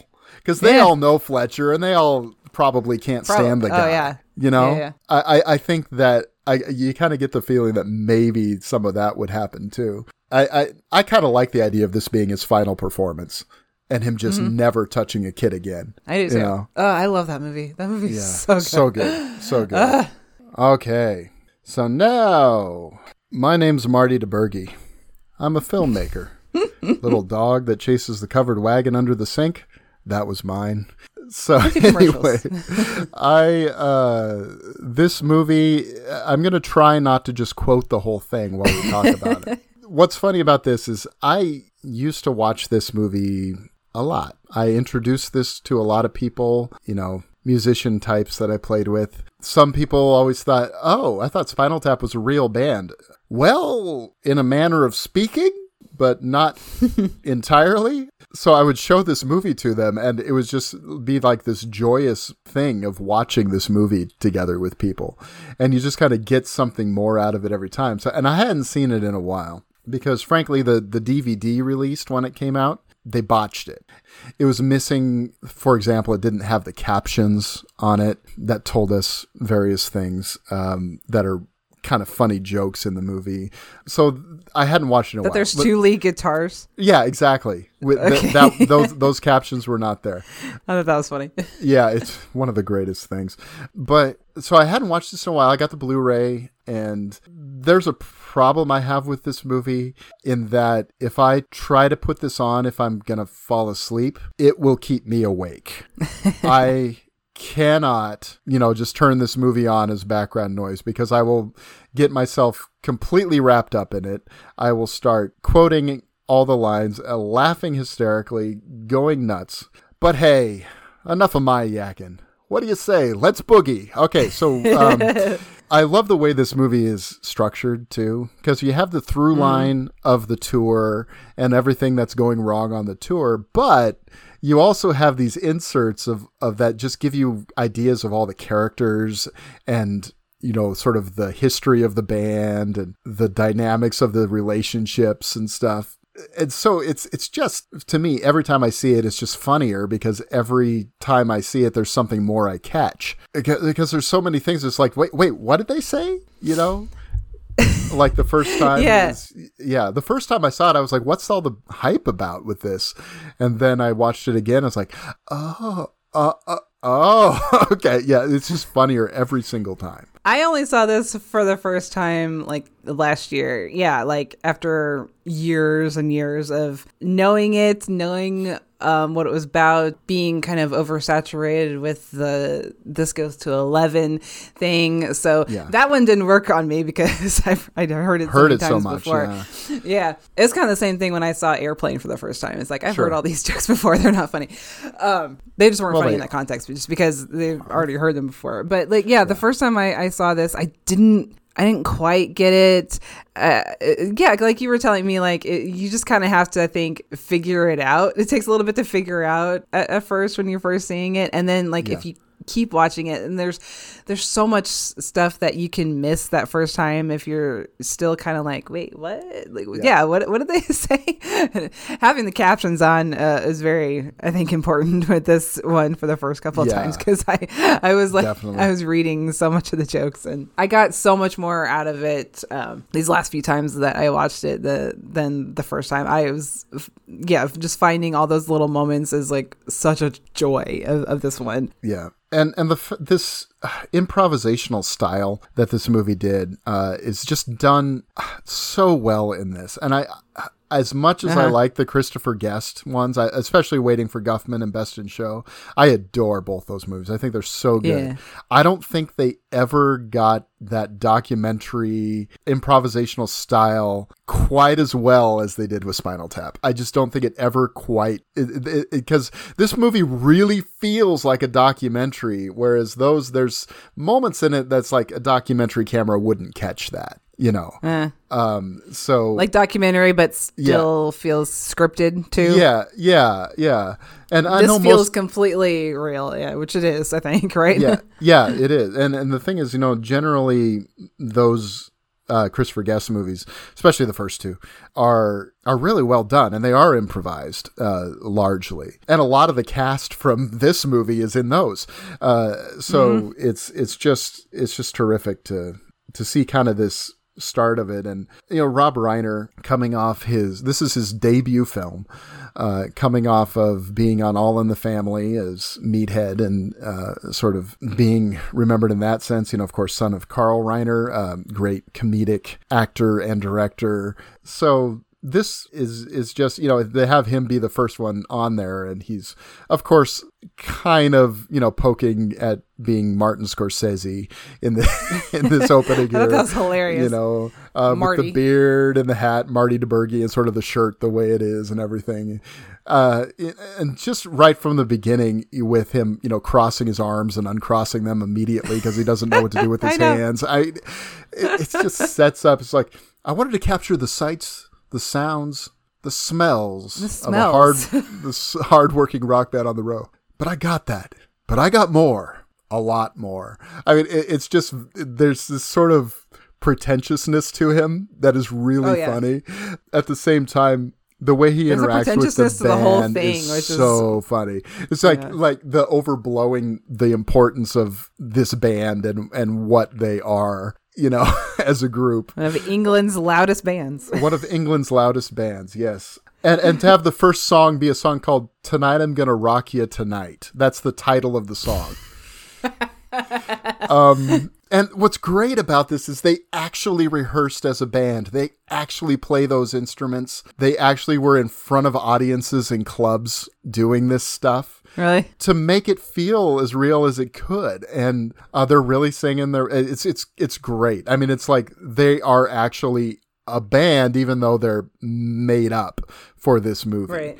and the songs are so pitch perfect parody um, Oh, yeah. because they're not like super over the top they feel enough like real heavy metal songs of the period but Mm-hmm. they're stupid enough to still be funny and how they made that work is pretty incredible Yeah, they have they get the sound like completely right, but then you read the or I was as I was doing like reading the subtitles of the lyrics, I was like just cracks you up. Like my favorite song is Big Bottom. big bottom rules how could i leave this was cool. behind yeah I know. Um, flesh tuxedo. yeah Pink yeah. torpedo. yeah. My baby fits me like a flesh tuxedo. Yeah. Anyway, Oh my god. I, but when they have these captions that introduce the members of the band, David St. Hubbins, lead guitar and vocals. Nigel Tufnell, lead guitar. so it's like that right off the bat sets up this dynamic that these two are sort of like the John and Paul of this group, you know, so they're very, mm-hmm. Yeah, they're yeah. these alpha characters that are just going to be fighting against each other. And then, you know, Derek Smalls on the bass. I love Derek. Viv Of course you love the bass player. yeah. Viv Savage on the keyboards and Mick Shrimpton on the drums. Um, so I just love that. And then switching back, I going to you know, let's talk about the history of the group. And this is crazy things like, um, well, originally we were we were called the Originals. Uh, but there was another group called the Originals, so we changed our name to the New Originals. And they changed their name back to the Regulars, so we decided we could change it back to the Originals, but we thought, what's the point? So we changed our name to the Thamesmen. it's, like, it's it's ridiculous and funny and and this is where you have all of these great parodies of the time periods uh, so this is sort of like an early 60s Beatles on Ed Sullivan kind of moment. And you've got introduction of so much stuff. You know, he's like the ridiculousness again of the music. You know, it's a perfect parody of that style of music, the Give Me Some Money. Because there were songs that were like that. You know, that's what I want. I want money. Oh, was yeah. a real song. So this is sort of a spoof of that. And they this song even ended up in Don't Tell Mom the Babysitter's Dead. Hell right? yeah. A different version of it, right? Well, it's like in that little moment you can see um, an actor that I love, Ed Begley Jr. as like their Exactly. first drummer. Love him. Stumpy Pepys. Yeah. Good, yeah, it's a great, tall, blonde geek with glasses. Um, great drummer. Good, good luck. Great drama. Uh, and then we introduce, of course, the running gag of what happened to him. Uh, well, he died in a bizarre gardening accident. I mean, come on. I mean, it's, it's like but one of those things that's better left unsolved. You know, and and he and he was replaced by Stumpy Joe. So another st- Stumpy Joe, Eric Stumpy Joe. Um, he, he uh, choked on vomit. Now this is the line you texted me, right? It's like uh, you don't really know whose vomit it was. Something it was right. Yeah, because they don't really have that at Scotland Yard. They can't can't really dust for vomit. yeah, you can't really dust for vomit. I mean, it's this is what I love. These scenes, um, I mean, the two standouts for me in this movie are, are Christopher Guest and uh, Michael McKean when they're they're playing with each other. Oh my this- I god! Agree. I agree. Because you can just see them. There's even you can see them crack in certain scenes too, which makes it even funnier. I know. Certain little moments where you can see, like when um, at the later on at the in the diner scene, like Christopher Guest like smiles or something at one Yeah. point, and I was like, "That's totally he cracked there." Yeah. But I love that kind of stuff. I think it's perfect because you can tell that it was just that it was just them playing with each other and like trying to make trying to make each other laugh and trying to make each other crack and like just Eh. trying to one up with their each of their lines, and it's so perfect. Exactly. And there's moments they're so on the same wavelength that they say the same words at the same time. Uh-huh. you know, which is really good. Obviously Yeah. there was there was a sense of uh, of a structure of where this was going. This is what we're doing in this scene, but it's not scripted. It's it's made up in the moment. That's one of the brilliances of the thing. I mean, there's there's a sense of okay, there's a screen story as to where we're going to go with this, but let's make this as much like a documentary as we possibly can. So say what you want to say, you know, in this character. And it's just brilliantly done because, you know, when they ask, because I've seen interviews with pretty much all of the major cast. Uh, so Rob Reiner, Michael McKean, Christopher Guest, and Harry Shearer, and they're all asked, you know, who wrote Spinal Tap, and they all pretty much say everyone who acts in the film. I believe it. Yeah. Yeah, Yeah. Um, That's so- absolutely what it feels like. yeah, and and you got just this wonderful cast here. Um, I mean, Fran Drescher as uh, Bobby awesome. Fleck, Bobbi Flekman. Um, Yeah. and then uh, Patrick Macnee uh, as Sir Denis Eton Hogg, which yeah, he's he started a summer camp for pale young boys. Uh, that's how why he was knighted. uh, th- then you then you have these even smaller moments. You have the mimes. You know, at the party, at the launch Yeah. party for the tour, uh, Dana Carvey and Billy Crystal, and they're handing out hors d'oeuvres. It's like, it's like, all right, don't talk back. Mime is money. Mime is Um, money. Mime is money.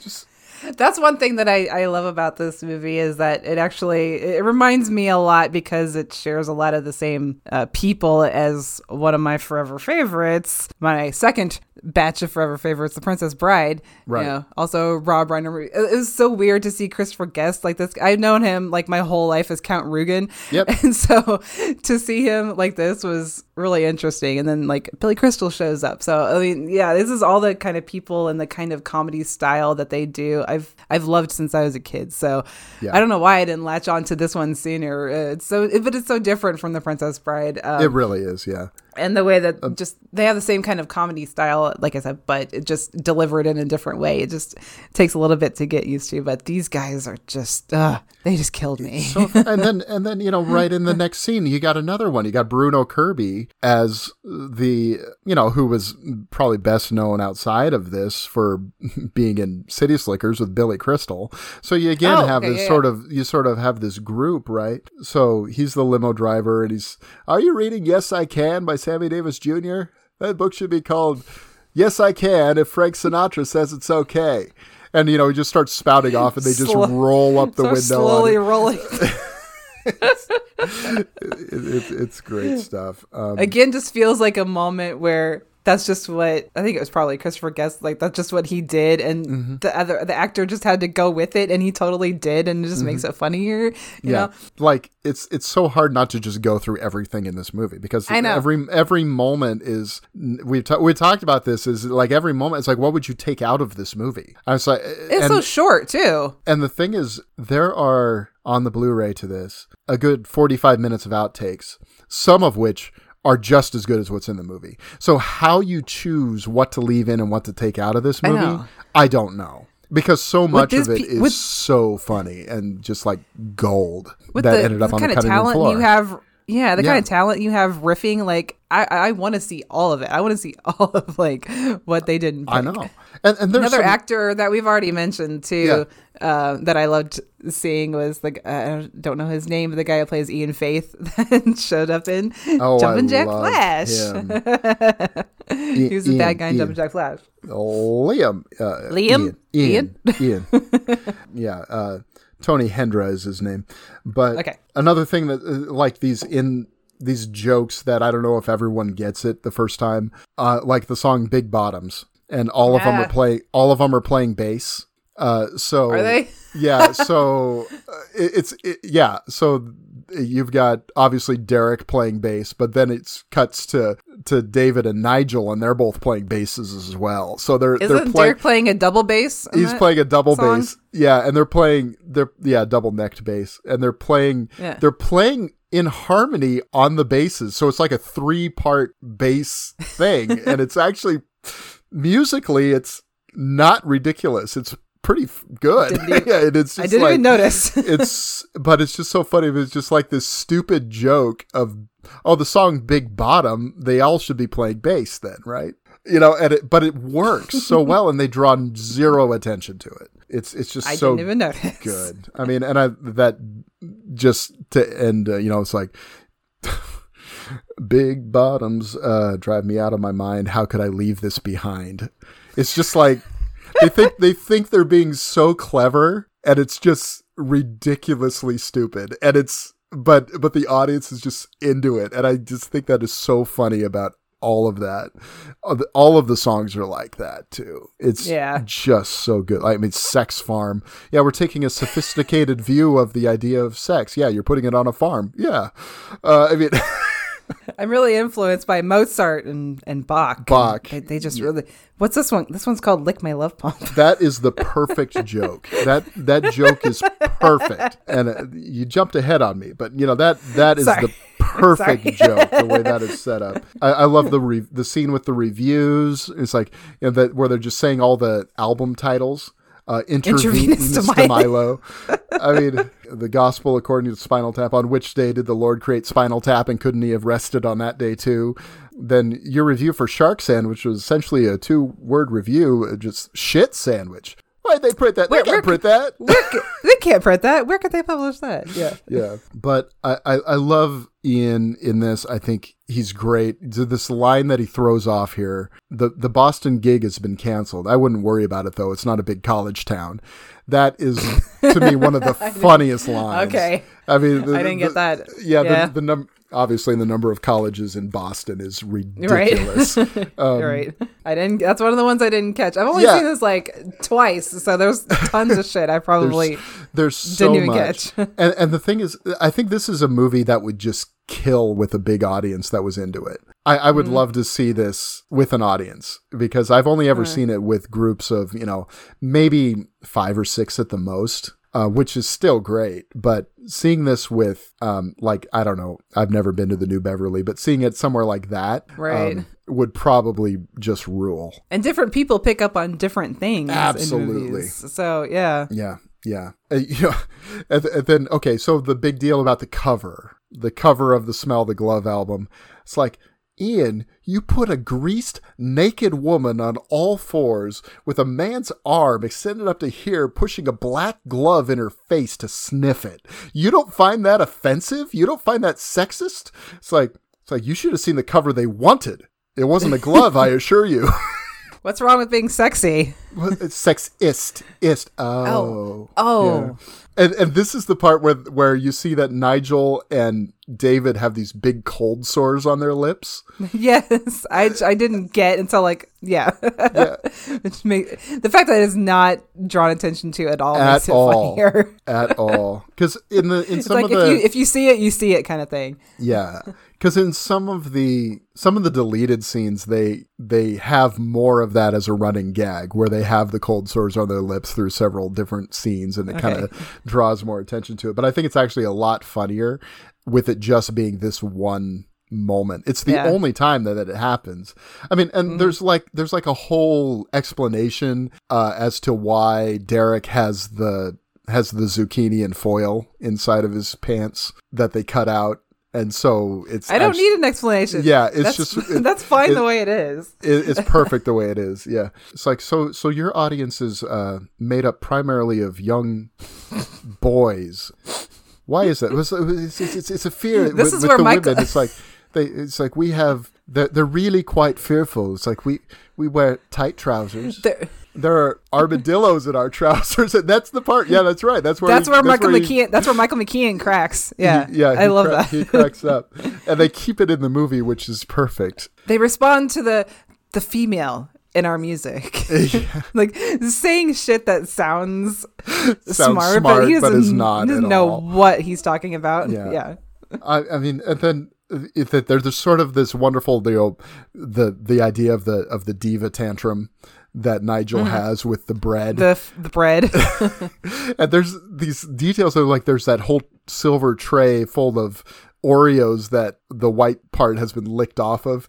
Uh, yeah, and there's and you know the olive one of them doesn't have a pimento the other one does this one's got a little guy in it this one what what what's it's a complete it's a complete catastrophe um is it's so fun it's like I like how there's like a, a cracker with cheese on it or whatever, like a cigarette stubbed out in it Yeah. too. it's like, oh, that's gross, dude. it's like but if you keep folding it it breaks and it's like you have to keep folding it it's like well, why do you have to keep folding it uh that one large bread it's so funny and Ian is just agreeing with Trying That's what's so that's what's so brilliant about the movie is that it's all this stuff that you've seen or heard of before from Mm-hmm. guys like this, and they are just they're just having so much fun with it, and just Yeah, like they really absolutely tearing really those stereotypes to shreds. You know, Yeah. Um, I, I like all the little things they try with the stage performances too.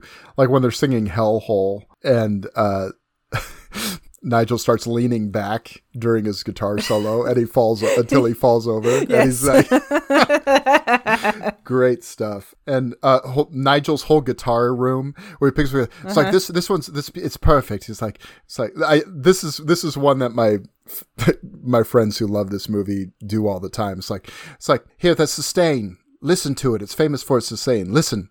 Uh, I'm not hearing anything. Well, you would if it were playing. so it's, it's like like it's just like ah. You go out and have a bite, and you still be hearing that thing. Ah. Um, like- we, so we do that all the. I, we're such nerds, uh, friends of mine. It's like, and, and then, it, but it also introduces an important thing. You know, the whole radio wireless unit that he has for the one on the guitar, and then. I love the, the, the look at this one. It's it's still got the little little tagger on it. It's like it's like well, don't touch it. It's like I was just pointing. Don't well, touch don't it. point. It's like it can never be played, never. And obviously he's in just like a guitar shop or something like that. Is probably where they filmed that. It's like hey, look at this one. It's got the tag on it still. It's like it can never be played. Just go runs with it. It's so funny. and then of course the the famous moment where they look at the amplifier and Yeah. if you can see the numbers I'll go to 11. Now, that that was one of those things where when you actually when you heard it's one of those things that I heard about obviously before this and then when you actually see it it's kind of like, "Oh, okay." But after a Yeah. while, it just kind of Yeah. gets funny again, you know, uh, for me, for me, it's just it's like I know it's been done to death. I know it's the line that everyone yeah. says, but after a while, it's really funny. It's and the, the especially the whole thing where it says, well, where Marty tries to explain, well, why don't you make 10 the loudest and just, you know, like make that a little louder? And he just, his answer is, these go to 11. yeah, that's. Yes, what, no. I think that's the part that makes it. that's funny. what makes it work. Yeah, it's like don't try to bring logic into this. Okay, we're just dumb musicians. That's right. that's that's it's right. pretty much kind of what they're portraying, especially with that and the the bread folding thing. Yeah, like just trying to placate the the stars is what this feels like. It's like playing with in a way too. Yeah. I I mean, there's such great stuff in here. Like you have when they go to the hotel and the guy says uh, there seems to be a, pr- Paul Benedict who's just one of those faces you recognize, I think, from different things. But he, um, Ian calls, said, this twisted brute here. And he just says, I'm just as God made me, sir. Oh yeah, yeah. It's great Okay. stuff. I Um, love that. And so they're trying. There's a mess up with the hotel, and then Howard Hesseman as the manager for Duke Fame. That he has this line: uh, "We'd love to stay and chat, but we have to wait in the lobby for the limo." Like I said, it's going to be hard for me not to just quote the whole movie. the Memphis gig is canceled because of lack of advertisement. Do you think their appeal is becoming? Um, you think the the band is waning? He says, "No, I just think their appeal is becoming more selective." Is Ian's line, which is like sort of the this whole theme with him as a character is he's always tried to put this positive spin on this Right. Terrible situation. They're clearly just going down the toilet and they're done. Is there a specific band, maybe not a specific one, but like that they're trying to to riff on? Do you think, or like what what is this? What does it make you? Who does it make you think of? Like anything in this movie the most? I think there's a lot of things because I think it's sort of like the opulence of some of bands, you know, like Led Zeppelin and Black Sabbath, and uh, sort of this over the top thing. I, I think sort of the maybe the pretentiousness of something like I don't know, Yes or something like that, uh, just comes across as being so great uh, in their own minds, um, or the I don't know. Um, but I think there's a touch of Van Halen, you know, like his guitar solo. I think it's totally Van Halen because he's in, he's shirtless playing his playing the guitar solo. But there's also a little bit of Jimmy Page in that too, because instead of using a violin bow, he uses a violin. The, the violin, Yeah, which is really or funny. he's or he's playing and then he's he's playing the other one with his foot. Yeah, yeah, I all of that. so whether I- think it's just a send up of sort of the whole the whole industry, though, like the whole hair the metal whole time- industry. Yeah, even different time periods. Yeah, I just feel like it's a it's a riff on Well, I mean, sixties, seventies, and eighties. absolutely. There's stuff. There's stuff with the Beatles. There's. Um, I think clearly Janine is supposed to be quote unquote Yoko. Oh, Um, absolutely. Yeah. But I mean, obviously that that's not really true. The whole Yoko broke up the Beatles thing is not really true. That's that's the joke that everybody knows. That's that's um, Yeah, the story yeah. that everybody knows. Yeah. Uh, and you know, speaking of Janine, I mean, she's when we the look on Nigel's face when he finds out that she's going to be joining the tour to pick something up, right? She's not, you know, he's he's like, I like his line. Go ahead. She can hear the like the she can hear how much sugar I'm eating. Like my she said my larynx is fat. Yeah, I love that part. And gosh, when they hear them their old song on the radio, the Cups and Cakes song, and says, and the DJ says they're currently they were later changed their name to Spinal Tap, uh, who are currently residing in the Where Are They Now file. Uh, the looks on their faces is so oh, sad. it's so brutal. that is brutal. And you know, it just cuts to that scene where they're at Elvis's grave, and they're just just put a lot of perspectives. Like, uh, yeah, too much, too much fucking perspective. It's like, watch your language. We're in in the presence of the king. I love it. They tried tried to do the uh, the harmonies on Heartbreak know, Hotel. it's, it's supposed to be just like a nice little moment where they sing one of his Yeah. songs, but they're they start- so they're so up their own asses that they have to get it perfect. Yeah, it's like, it's like, it's like, it's like fucking barbershop. It's like, well, um, but this is where you really start to see the tensions between David and Nigel that Mm-hmm. really starting to creep in because they they throw it in pretty subtly how they build it up. I think it's pretty well done the way they do it. And the, listen to the flower people is that song is again it's just this send up of that early 70s late 60s era you know and it's just the dumbest song but and then their drummer there this is the most famous drummer death of course uh, was uh, peter james bond uh, who exploded on stage exploded on stage. You know, dozens of people spontaneously combust every year. It's just not very widely reported. But you know, there's just so much. Janine really does change the dynamic of of things for Yeah. them, though. I mean, she's on stage, uh, or they're on stage um, doing a sound check for a very changed version of of uh, and snarly '80s version of "Give Me Some Money," I think, which is pretty funny. And, and then Janine arrives, and the album Smell the Glove is here. I think this joke has lost some of its sting because this idea of having an album that is completely black on both sides like that. um, doesn't doesn't even say anything. What? I know, I know. well, the thing is, in 1991, Metallica released an album that was essentially black. That it, I mean, it, you you could barely make out that it says Metallica on the cover, but.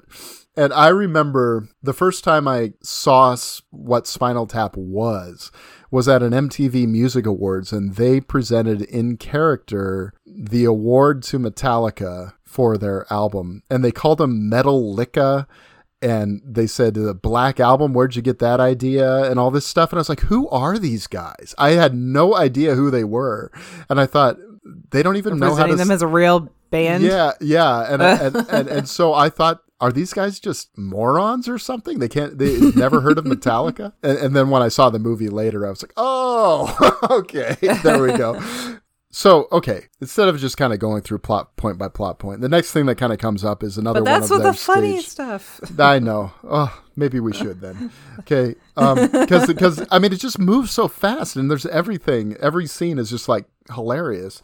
But anyway, the next scene is uh, they're playing the rock and roll creation. They have those plastic cocoons uh, that open for David and Nigel, but Derek's doesn't open.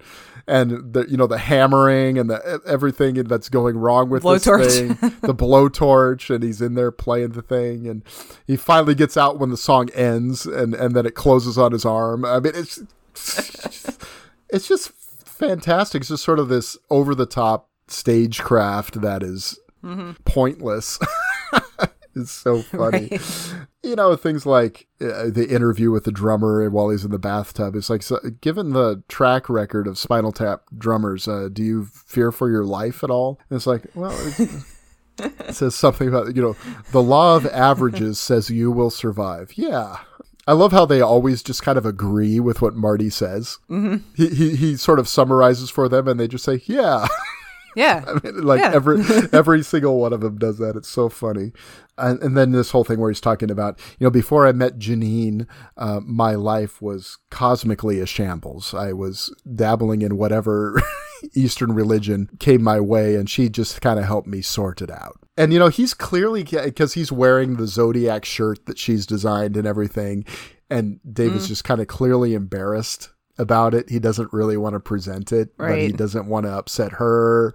So there's a there's that awkwardness with us like, come on, don't embarrass me in front of the guys. And but uh, I gotta say too, I do love uh, Nigel's uh, Gumby shirt that he wears. That is Oh, Nigel, yeah. right? Uh-huh. It's so cute. and then uh, he's got a couple of great shirts because he also has the uh, the the skeleton shirt, the Yes. his ex, his exact he inner talks- structure. that he talks about at the end. Yeah. yeah, I love that. Um, but this is this is where it goes to the perfect joke. Like I was telling you, it's like uh, Nigel Sorry, at the didn't mean piano. to steal your thunder there. That's okay. He says it's this beautiful thing. It's this. It's like it's a part of a trilogy uh, in D minor, which I always thought is the saddest of all keys. And I, I use that line a lot with my friends. And it's like you know oh, D minor, the the saddest of all keys. And it's like uh, well, I'm just simple lines intertwined. I'm really influenced by Mozart and Bach. And it's like, hey, what's the name of this piece? Oh, this one's called Mock. Uh, it's kind of a mock piece, yeah.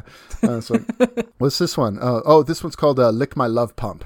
I mean that that joke is just the way that that whole scene is just like the perfect setup and punchline of a joke. It's I, Uh-huh. it's and it's only for that purpose because there's it's never brought in at any Because other it's point. like cut right after that too. yeah, and it's it is just because honestly they probably both started laughing. Yeah, I was like, yeah, kudos on him. Like how he didn't right crack yeah. right right after he said that. yeah um and then it goes you know the the airport metal detector with derek uh you know That the taking the, that keys out of know his why. pocket this part made me correct. This is like the only thing that I really, really cracked up at the first time I watched. it. I don't know, just because it's another one of those where it's just like absolutely perfect. They don't have to say anything. It's just kind of like uh the metal detector is kind of like over his crotch. And it's like, can you? do you have any just pull- artificial plates or limbs and then he just he just pulls it out and throws it on the table, and you can see a guy, uh, one of the background actors, is laughing. You know, he he couldn't make it through the scene, and but the people. That's that's all that stuff is just makes it even better, even if it's Yeah. like technically not supposed to be in the movie, like to show the people like Right. actually laughing. It makes it even funnier. Yeah, absolutely. And well, the thing is, why the hell is it wrapped in tinfoil? it's just like, Wouldn't that be more uncomfortable? yeah. There's, there's, but in the in the deleted scenes, there's this whole discussion about how the size of his package has become a problem uh, on stage. So they they need him to uh, have you know add, add a little more to to that um, for for the show. And so anyway, but so but I think without that other stuff there, it's it just is so surprising and so bizarre and so funny uh, that it it just makes it again just this perfect joke. And then you have another the song Heavy Duty Rock and Roll is another one. It's like the lyrics are so stupid where it's like brings out the duty in my soul. And it's just like they made a poop joke. They made a poop joke. And they're doing it in front of an audience that is cheering them and thinking they're serious. And that's part of what's so funny about it. Uh, and it ends with I, I, okay, I guess so. The "Lick My Love Pump" Mozart Bach thing does come into play a little bit because they do play a section of Mozart for the close of that song. Okay. So they play guitar solo version of that, and it's really stupid and pretentious and hilarious, and it's just so over the top. It's so funny. And then th- I love also how their hotels and venues just get worse and worse as they go through the movie, because then the, the shows them staying at the Holiday Inn. Welcome, National Company of the Wiz and Spinal Tap.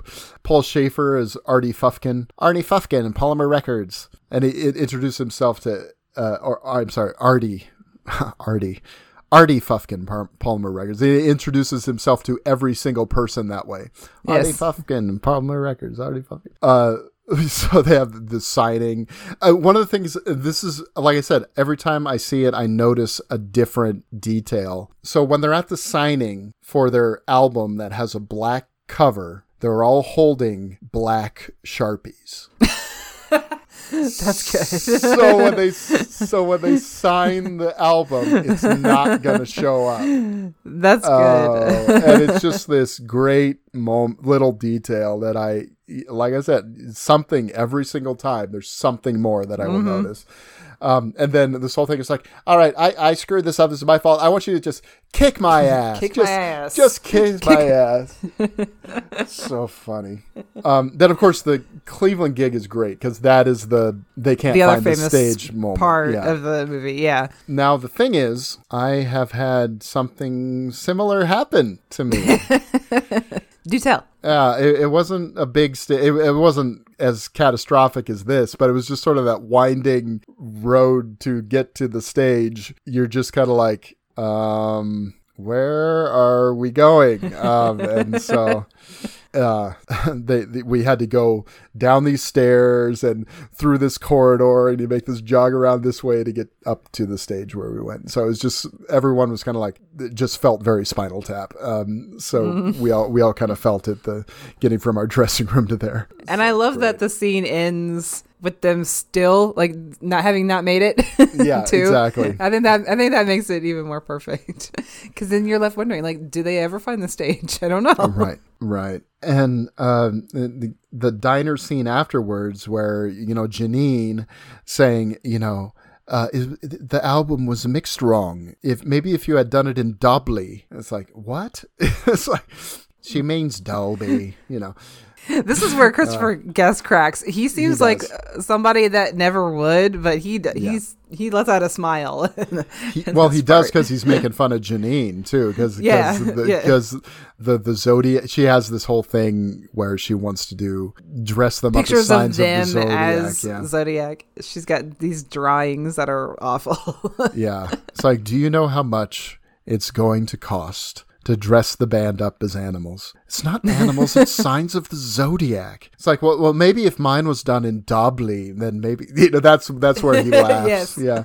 That's the moment. But it's like then of course, obvious iconic, of course. uh, Nigel gives his idea. You know, the best production value we ever had on stage, Stonehenge. And he draws on the napkin the set pieces. Well, it's like we'll we'll f- have a new one made. We'll have a new set piece made, and he writes down eighteen with two little hash marks. Um, and then wrong. the scene ends, uh, which I love. It's like it was like, and and Ian's like, consider it done, and he puts the napkin in his pocket, and then um, we cut to Nigel. My solos are my trademark, and that we already talked about. I love the part. the the the best part of that though is he scrapes the violin on his guitar, and then he picks up the violin and he tunes. He turns the tuning peg on the violin. Like it matters, and he starts scraping. say, is that gonna it. help? Yeah, Like, that's and, gonna he, help? and he starts scraping it on the on the guitar again, and that I think that is just the most hilarious moment in that. It's so funny. Um, and then uh,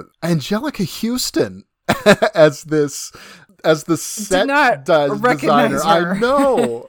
it's like, oh, this looks magnificent. It's like. uh, Um, now, when we get the final piece, it, it'll be to these specifications. like, uh, what, what do you mean the This- final piece? This is the piece. Yeah, it's like it's like I got this napkin. It says 18 inches. 18 inches. It's like, have you ever been to Stonehenge? They're 20 feet high. but, but the thing is, then Ian putting on that face, you know, it's like this is what I got to do. I'm gonna go with it. Just that extreme, you know, having to always show an air of confidence and the way they the, and then of course stonehenge is this absolutely ridiculous pretentious song Oh, prob- absolutely. I love I love it though because because of that with the robes and the way Nigel sets up the whole thing is like the red lighting on his face. the face. druids. Nobody knows where they were, who they were, or what they were doing. You know, the playing of the of of the mandolin and everything like that, and um, then just the look on David's face when he sees when he sees the the set piece coming down is just like priceless. And you know, Michael McKean, like you said, it's hard to pick an MVP of this movie because everybody is so damn good. I know. He's the one that I kind of latched onto the most. Like I think 'cause he's he's, really so- likable. Most Uh huh. And he's Yeah. so into it, and he can he can riff just as well as Christopher Guest, who's Oh, yeah. I think kind of, kind of tough to beat to Yeah. me, yeah, absolutely. but he plays so well with him, and they're they're perfect together. I love them so much. my favorite exchange in the whole movie is after the Stonehenge scene, because I, for one, don't think the problem was that the band was down. I think the problem may have been that there was a Stonehenge monument on the stage that was in danger of being crushed by a dwarf. That tended to understate the hugeness of the object. Just the way he delivers that line is He delivers that so well. yeah. It's like, and Ian says, I think you're making a big thing out of it. And Derek says, making a big thing out of it would have been a good idea. Um, so, he and Nigel are so cute. I think one of my favorite little moments is when they're talking about the first song that they wrote together. love it. And I the thing is, it's actually a good that's song. The, that's the that's what I was gonna say. That's the one good song in the whole movie. yeah. Is this one the first one that they wrote where they're like, oh, I can't really remember it, and it's actually got like re- good lyrics. Yeah. unlike what they're doing now, It's, which is I, things, I which I, I think is the joke, which I love that. that it's absolutely the joke. And and, and it's like it's like and then, and then they're talking about how stupid it is. So he just repeats itself there Yeah. are five words in the whole song. It's like dude have you heard you know she loves you yeah yeah yeah? You know it's like it's it's like that's kind of the song it's supposed to be. It's sort of like you know mystery train or or one of those great early beatles songs. It's supposed to be like one of those. And i i think it's so good I love Mm-hmm. that part. It's one of my favorite things in the movie, and the fact that they hate it is just hilarious. I know. Um, and and you know, this is the scene where where Ian quits, and and um, it's not your job to be as confused as Nigel. um, um, there's there's no sex and drugs for Ian, David. I find lost luggage. I locate mandolin strings in the middle of Austin. And then De- Derek is so funny because he's always so calm. Harry Shearer is great in this. He says, um, I'm going to raise a question of practicality. Are we going to do Stonehenge tomorrow? No, we're not going to fucking do Stonehenge. and then, you know, they're talking about the dynamic between, this is where we really see the dynamic between Nigel and David in action because I think Ian's always kind With of been- Jeanine in the middle. yeah, with Jeanine in the middle, and the, you you have uh, because they're showing them the whole studio where they're trying to record this thing, and I swear their direction to each other was probably let's see how many times we can fit the word fuck into this scene. Uh, because everything they say, it's like it's like you can't play the fucking guitar. It's like it's like it's your wife. It's your fucking wife. She's not my wife. Whatever the fuck she is, you know, just over and back and forth. And, and, th- and then they show Derek in the booth, just going, "Oh god." It's it's uh it's great, but I mean, it really does set up how explosive their dynamic can be, and then they actually goes to Derek's interview, and I think these are really setting up where this is going to end up real soon. You know, we have two, he says we have two visionaries in the band. They're like poets, you know. it's like, sure. Um, it's like, it's like, it's like fire and ice. And my role in the band is to be lukewarm water. Um, and this this just sets up, you know, in the next the next scene where they go to the Seattle gig, we, you know, because at this point, Hey, Jeanine, your Jeanine- area. J- yeah, I know. Well, Jeanine has taken over management of the band. Nigel is clearly not cool with this. She's get, handing out these charts that say things like because the band's zodiac sign is this, which is a very which means uh, it's, and it's just like it's it's so How can how can a, a band have its- its own zodiac sign? yeah, I know, I know. it makes no funny. sense. Yeah. Her scene in the in the hotel room where Ian quits is like, I, I wish she had a little bit more moments. She's not a, she's not as funny as everybody she's else. not a she's not a really funny Yeah. character, but she does have she's got she a has couple her of little moments. yeah. moments. Yeah. Yeah. But because she's playing that that scene where they're they're arguing, where she's kind of inserting herself into the the Yeah. band's like uh, inner workings and stuff. Like she's playing it very real. Yeah, I think she she is kind of she has a little bit of a thankless role in the movie. That's Bec- yeah, that's what I was kind of feeling. Yeah, Yeah, she that's has- what I'm trying to say. She has to anchor things a little bit. She has to be some level of reality in a movie like this. Whereas, like we have said, you know, Michael McKean and Christopher Guest can just kind of go nuts um, Yeah. in a lot of ways. But yeah, you could def- you definitely get that she's the Yoko. You know, Mm-hmm. She's that's yeah, that's the, quote that's the unquote joke. Yoko. Yeah, Yeah. exactly. Well, yeah, the Seattle gig at the Air Force Base is pretty good. Um, Oh my god, he's so Fred, funny. The, another Fred like Willard is always great. another kind of joke that you might kind of miss is Spinal Pap and Spinal Trap. Spinal, spinal, spinal tarp. he's a- yeah, you are spinal tarp. They say tarp or trap. I thought it was trap. I thought he said tarp. One of those. Um, I you are spinal tarp. Or the, Um, the sign at the very beginning that says spinal pap. Yeah. yeah, yeah, exactly. All these different confusing. It's like the Oneders, right? That's the wonders. Yeah, right. Uh, it's like this is our uh, annual "Let Your Hair Down" weekend. It's like where we just gotta let. I, I better not. It's look like you guys already have a are ahead of us on that. It's like I better not. I'm getting a little shaggy myself. I'm. I'm. I might. Uh, they might think I'm part of the band. it. I'm kidding, of course. I'm joking. I'm joking. Yeah. Fred Willard, oh, I'm I miss Yeah. I miss him because I think and this isn't even my favorite appearance. My I love him, absolutely love him in uh, Best in Show uh, as as the he's sort of a sports commentator at a dog show, and it's just the Yes. most hilarious thing. It's like, eh, so just make sure you play a couple of slow numbers for me, and then it then it cuts right to them working on a sex farm. Sex Um, farm. He's one of those that I know I've seen in so many things I can't even like Yeah. remember all of them. But he's, he's just one of those that guy actors that's always good, always delivers and cracks you up no matter what he does. Uh, He's just Again, so funny. like this whole movie, like all the just the little moments that these great comedic actors get. I mean, even if it's just for one line, one little scene, they let them steal it for the moment because that's just the talent that they got for this movie, and that's and awesome. All so good. All so good. Yeah. Then this is where, you know, Nigel's guitar uh, picks up the radio signals uh, through the wireless and, he, and, you know, he smashes it and, uh, and just walks off the stage and just looks at Jeanine. It, he doesn't say anything to her, but it's very much a "this is your fault" kind of kind of moment uh, Sure. as far as he's concerned. And this has another great line for me is after the next day, uh, where he says. Uh, where Marty is trying to interview him and says, "Well, you know how it's been. I, I told you, thirty-seven people have been in this band over the years." And then my fa- one of my favorite lines is, "I'm sure I'd feel much worse if I wasn't under such heavy sedation." I, even just like little little things that I picked. I don't remember what the context was. I just wrote this down. They're talking. I don't even like. I don't even know what they're talking about. But it's just like a good uh, joke. Is they're talking about something something happening in the the Isle of Lucy. yes, Which I is love like Lucy. I love yeah. Lucy. Which just like Yeah. I love Lucy. yeah. like even Yeah. that's brilliant. But they all say it at the same time, which is part of the funny, which is part of one of the funniest things about that. Um, blues Jazz Festival, Jazz Blues. Yes.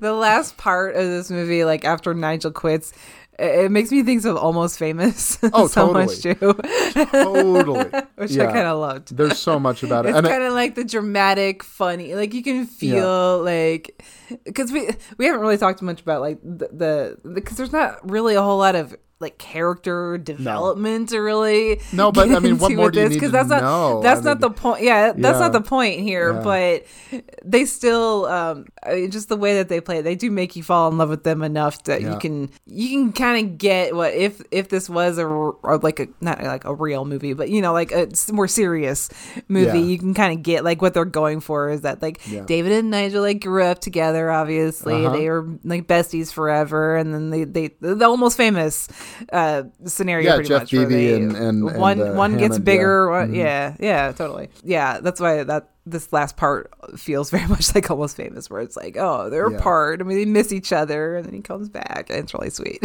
okay, so this next line where they where they go and they're playing like a an amusement park or something.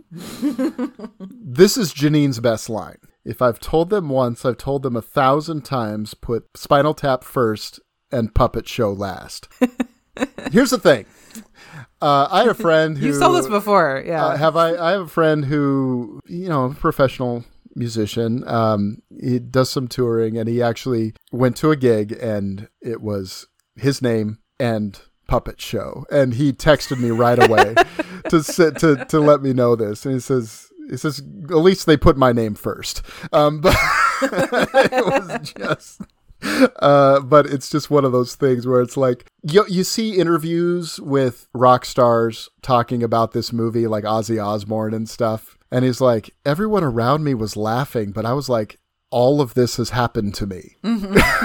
so it was just, it was just too real to, to, to really be funny to, to some of these people. Um, though, I mean, obviously, a, a lot of rock musicians really love this movie because it yeah that's what I was gonna ask pokes you fun. like just yeah. hmm is it more enjoyable because it's poking fun at like Probably. everything and everyone Yeah. you know I think so. and you can laugh at yourself like watching it and like things that have happened to you even though it maybe it hurt in the moment like seeing it replayed in a funny way Yeah. does that kind of like soften the blow a little bit or Well, I mean, Ozzy Osbourne talks about getting lost on the way to the stage and things like that, Uh-huh. um, have having been true to him, and I, I think that's funny. And and you know, having band members quit, of course, all happens to Uh-huh. people. Um, and, and I love this when they're making the set list, and it says, "Well, that's a nice cozy, because- it's a nice cozy ten minutes." Uh, so, yeah you know, what we got to do, we got to do, we got to do Jazz Odyssey, they can't do anything because a lot of it's Nigel stuff or something Nigel's yeah. stuff. Yeah, exactly. And then I love how uh, David. Because uh, there are a couple of things like there's this guy who's just sitting in the audience with his thumb down, and then then David says on the bass, Derek Smalls. He wrote this. I think it's just hilarious. And then the the end of tour party that is so there's no one there. It's on a rooftop of some hotel somewhere, and and uh, but it's so funny because it's like this this gives us an opportunity to do all our pride. Our, remember we were talking about uh, doing a rock musical based on the life of Jack the Ripper. Jack the Ripper Saucy Jack, Saucy you're a Nazi Jack. one. Saucy Jack. saucy Jack Um, you're a hotty one and oh, there's a, and there's Jack and there's another line that David says right afterwards that I think it's kind of lost some of its humor because so many people have actually done this since then. It's like, well, I've always wanted to do my acoustic numbers with the London Philharmonic, you know, and it's just supposed to be this funny, stupid, pretentious kind of thing. But there are so many bands that have done that now. Uh, that had that had not been the case in 1984 because I mean you got Guns N' Roses, you got Aerosmith, Metallica have all done. Oh, these- like adding big orchestras to Yeah. their songs. Okay, yeah. yeah. So I mean, or doing their acoustic numbers, doing an acoustic set with a, with an orchestra, and it's like, Right. So Okay. it's it's yeah. I, I, so like I said, some of that November humor- Rain, baby. You're right, right. Uh, some of the humor's lost a little bit because it's actually come true. Right. Um, and you know that last show, you know, uh, Nigel showing up back says Sex Farm is on the charts in Japan. Uh, naturally. Uh, and um, just sort of this I I think this ending is is just it's sort of triumphant. It feels good. Yeah. I just love the way it ends. It's really sweet. Um, where they're going on stage, you know, and and it's empty sounding, and mm, he motions Nigel to come up on the stage, and the way the audience just sort of comes alive and cheers for him when he comes out, and Uh-huh. everything. It's it's it, it's kind of gives you a warm fuzzy, uh, even though you've spent so little time with these people. Really, You don't you don't know them Yeah. at all. You don't know anything about them, and yet you love all of them. Yeah. Uh, yeah, so much. And then, you know, just how they transition from them being at that last American tour show to the J- Japan show is hilarious too. Because Mick explodes. The drummer explodes. And then they, they replace him with Joe Mama Besser. Which I think it's just one of the funniest things. Joe Mama. Um, and, Joe Mama. and they show it that they're in Japan and they're playing. Um, it's tonight. I'm going to rock you tonight, right?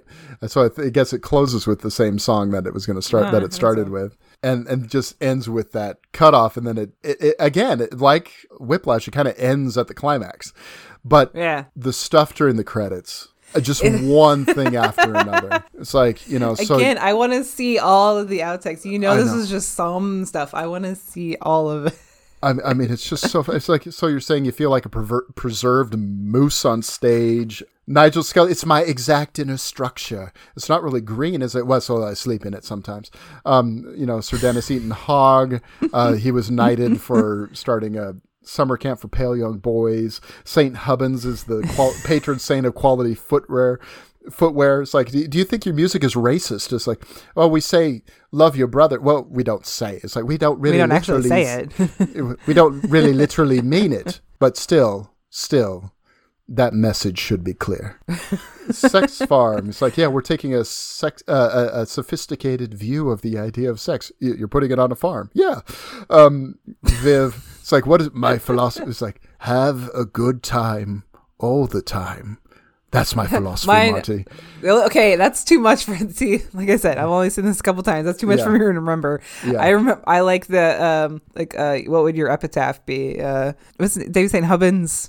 And, and why, why not? not? Oh, does that feel like that? That sums up everything. That's just the first thing I thought. yeah, exactly. I love that. I love that. And there, there's a line where it says, uh, it says, "I believe virtually everything I read." and you know, like listening to the books on tape by famous authors, read by actors with the same last name. Uh, the fact that he could come up with so many examples. yeah, I know, I know. So if he funny. hadn't thought of that before, if that just came off the top of his head, yeah. that's that's pretty damn good, you know. yeah. And then, you know, Mick is like, like, well, as long as there's sex and drugs, I, I could do without rock and roll. um, the, the, oh, having the interview of him in the bathtub with a little uh, hair Shower cap thing on, on, yeah. shower cap on. That's perfect. yeah. And the, the, just the end of this movie, I love the the thing that Nigel Nigel's whole thing is about about um it's like maybe I could work as a haberdasher in a chapeau shop. It's like what what what size do you wear, sir? And, and then you'd answer, you know, and all that. It's like it's like oh no, we're all out. Do you wear black? Something like Do you that. wear black? yeah, and then uh, it says, do you think you'd be happy doing something like that? So, I don't know. What are the hours? Uh, and, the that- hours? and- and that- and that's the way it ends, and that's so perfect. Everything, yeah. just endlessly perfect movie. So funny. I know that I spent most of this conversation just quoting lines from it, but because I think the, the especially now like all these years later i think it's pretty obvious what this movie is doing what it's making fun of i think it's easy to get that it's just about whether or not you like connect with it or whether or not it's the kind of comedy for Right. you is well, my wife fell asleep on you this movie. She didn't Right. think it was funny at all. yeah and Um, like i said the first time like i i don't know if i was just like i couldn't it was going too fast for me or it was stuff i wasn't picking up Yeah. on like it didn't it didn't work for me the first time honestly as much as uh, when i said that i was watching this for the first time like everyone was so excited for me it's like oh you're gonna love it and then i watched it and i was kind of like okay Yeah. but i knew you loved it so i was definitely willing to give it another chance but it, it's it's one that it absolutely grow on you if it Yeah. Didn't really work the first time because uh, watching Yeah. it it's so short it's so short i could i watched it like or at least had it playing a little bit you know at least two or three times like Mm-hmm. preparing for this and i i I got it it got to me a lot more and Mm-hmm. uh I, I love this one now. yes, it's it's a lot of, it's a lot funnier than I gave it credit for the first time I saw it. it's it's one of those movies that you almost like catch up with it on a Yeah. second viewing because it kind of like airplane or something like that. It goes by so fast. Yeah, Uh, exactly. All, all of the jokes are just it's so rapid fire. But I mean, it's it's a different kind of humor than than something like airplane. But it's And it's absolutely my It's- style of humor yeah. too. That dry, like quick, so quick you, you might miss it. yeah, Type of humor is is my favorite kind of stuff. Just took me a little bit to warm up to it now, but I'm fully warmed up to this. excellent. I'm so glad to hear that. A, I mean, uh, this movie just yeah, there wasn't so much like deep stuff to get into with this one as, as Whiplash, but just as an uh, enjoyable movie that that you can you can see the you. I'm talking about you specifically. You can see the situations and be able to laugh at Yeah. it. What it, what it's riffing on and what it's making fun of. I think that's really important. It's always important to be able to laugh at yourself, you know. yeah, absolutely. I think that this movie like gives people the the uh, permission. To yeah, do that. there you go. It certainly does do that, and I, I've, like I said, with all the, and it doesn't matter if it's a rock kind of ensemble that I, or or even like choirs. You know, if you're on a tour or something like that, every single time you have a Spinal Tap moment. Eh, There's just no Really? avoiding it. Yeah, and so what you can do is. This movie gives you that lens where you can go, "Oh, this is our Spinal Tap moment." And if you if you know the movie, it's like we're in it right now, aren't we? Um, so it's just very funny. Maybe makes it less stressful then. It, it does. It Yeah. does. It, it gives you the There you ability to laugh at that while you're in it, which is a rare gift that we thank uh, Rob Reiner and everyone else for. Yeah, So absolutely. okay. Well, we do have a couple of recommendations. Um, mine goes with the first movie, so I'll go ahead and uh, give mine first. Um, that is a Clint Eastwood's movie Bird, which is the life of Charlie Parker.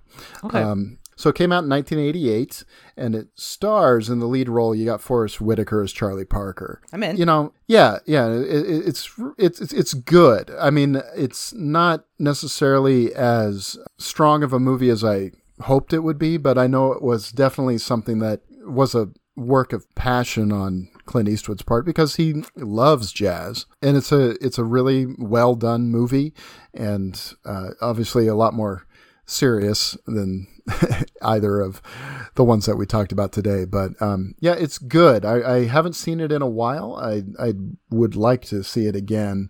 Uh, it's a little bit hard to find, but I think it's a good film and worth checking out if you can track it down. Yeah, yeah. It's sort of one of those movies that's a little bit of a deeper cut, um, even though it was sort of intended to be, I guess, a Clint Eastwood prestige picture. Uh, it didn't really end up being one, but I think it's a good film and and worth checking out if you can track it down. Awesome. All right. Well, my recommendation goes with this is Spinal Tap. Um, this was a movie that I honestly I did not think I was ever gonna watch because it did not look like my thing at all. It uh, spoofs, which is this kind, which Spinal Tap kind of is in a way. Yeah. being like a mockumentary, it's kind definitely spoofing on something. Like sometimes, like it, it like I said, it has to be like a kind of humor that I, I connect to that I I can go with because there's some humor that just just is not my thing at all. But I was finally pushed into watching this one by Brian Sauer, who absolutely loved it, kept bringing it up, and him giving the recommendation. Uh, I definitely trust his taste, so I was like, okay, you talked me into it. I'm gonna give Popstar Never Stop, Never Stopping from 2016 a chance. And when I did, I pretty much immediately fell in love with it. I was It's so funny. I was I was howling the entire movie. This I I haven't seen it in, in so long though. I, I absolutely want to like this is one I should buy and it can be an easy one that you can just throw Yeah. on if you need something to laugh at because it is it's so over the top but It really is. fucking hilarious the, the whole way through. I really love it too. It's Yeah. it's really funny. Um, I, I the thing is, I guess I connect a little bit more with Spinal Tap personally because of you know being more familiar with that kind of music. I've never really been into boy bands and that uh-huh. kind of thing. So, but I tell you what, it is. It doesn't really matter. It's No. so funny. it's so funny. And it's another so- one where it's really obvious what they're what they're making mm-hmm. fun of and they mm-hmm. just lean into they they don't just lean into it they just like they completely just go for it Yeah. and everything the with the songs and the lyrics of the mm-hmm. songs the songs are the, are they, ca- they I think they come the closest to capturing that kind of span, Spinal Tap element too of being Uh-huh. plausible as actual pop songs, but until you actually hear the lyrics but they're yeah. not. Yeah, yeah, absolutely not yeah. yeah everything about everything i, I loved this movie just from start to I, it's I- great. I'm, I haven't seen it so now I just want to go watch this one again because I we laughed enough but I, I could in this episode but that could definitely continue on the joy that you get from from Spinal Tap is going straight into Popstar that's a great I think that's a great double feature I think Josie Sure the is. Pussycats would Uh-huh. also go really well with this too yeah Yeah, I was gonna mention. I think I mentioned it before. So, um, but the rocker with uh, Rainn Wilson, Yeah. is Uh-huh. is really entertaining. I that think one out. I think that movie is a little bit underrated. I know a lot of people don't like it as much as I do, but I I don't know. I just love Rainn Wilson in it so much. It's sort of like Sing Street meets School of Rock meets Spinal Tap, and it's just it's a nice movie. cool I'll have to give that one a chance too Yeah. All right. Enough of our yakking. Uh, let's Yeah. boogie, and I hope you everyone uh, hope. Uh, let's boogie, and we will do what? What are we gonna do? give our socials Give our socials. I got ahead of myself, and I need to do that because I have changed my exactly handle. I've changed it back to my old handle for some reason. I'm not really sure why. I just felt like it. Uh, but you can find me on Twitter at Brian Waves, like brain waves with the I and the A switched, 42. And you can find me at Michelle in Egan. And Still our my name. I should probably. You made me want to change mine too. Like I'm all paranoid now. Oh, don't be paranoid. I'm sure it's fine. And you can find the show at Movie Life Pod, and you can drop us a rate and review on iTunes and Spotify, which we hope you'll do. Please and thank you. That would be lovely. Okay, now do it. Okay, enough of our yakking. uh, what are we gonna do? We'll see you all next time. Bye.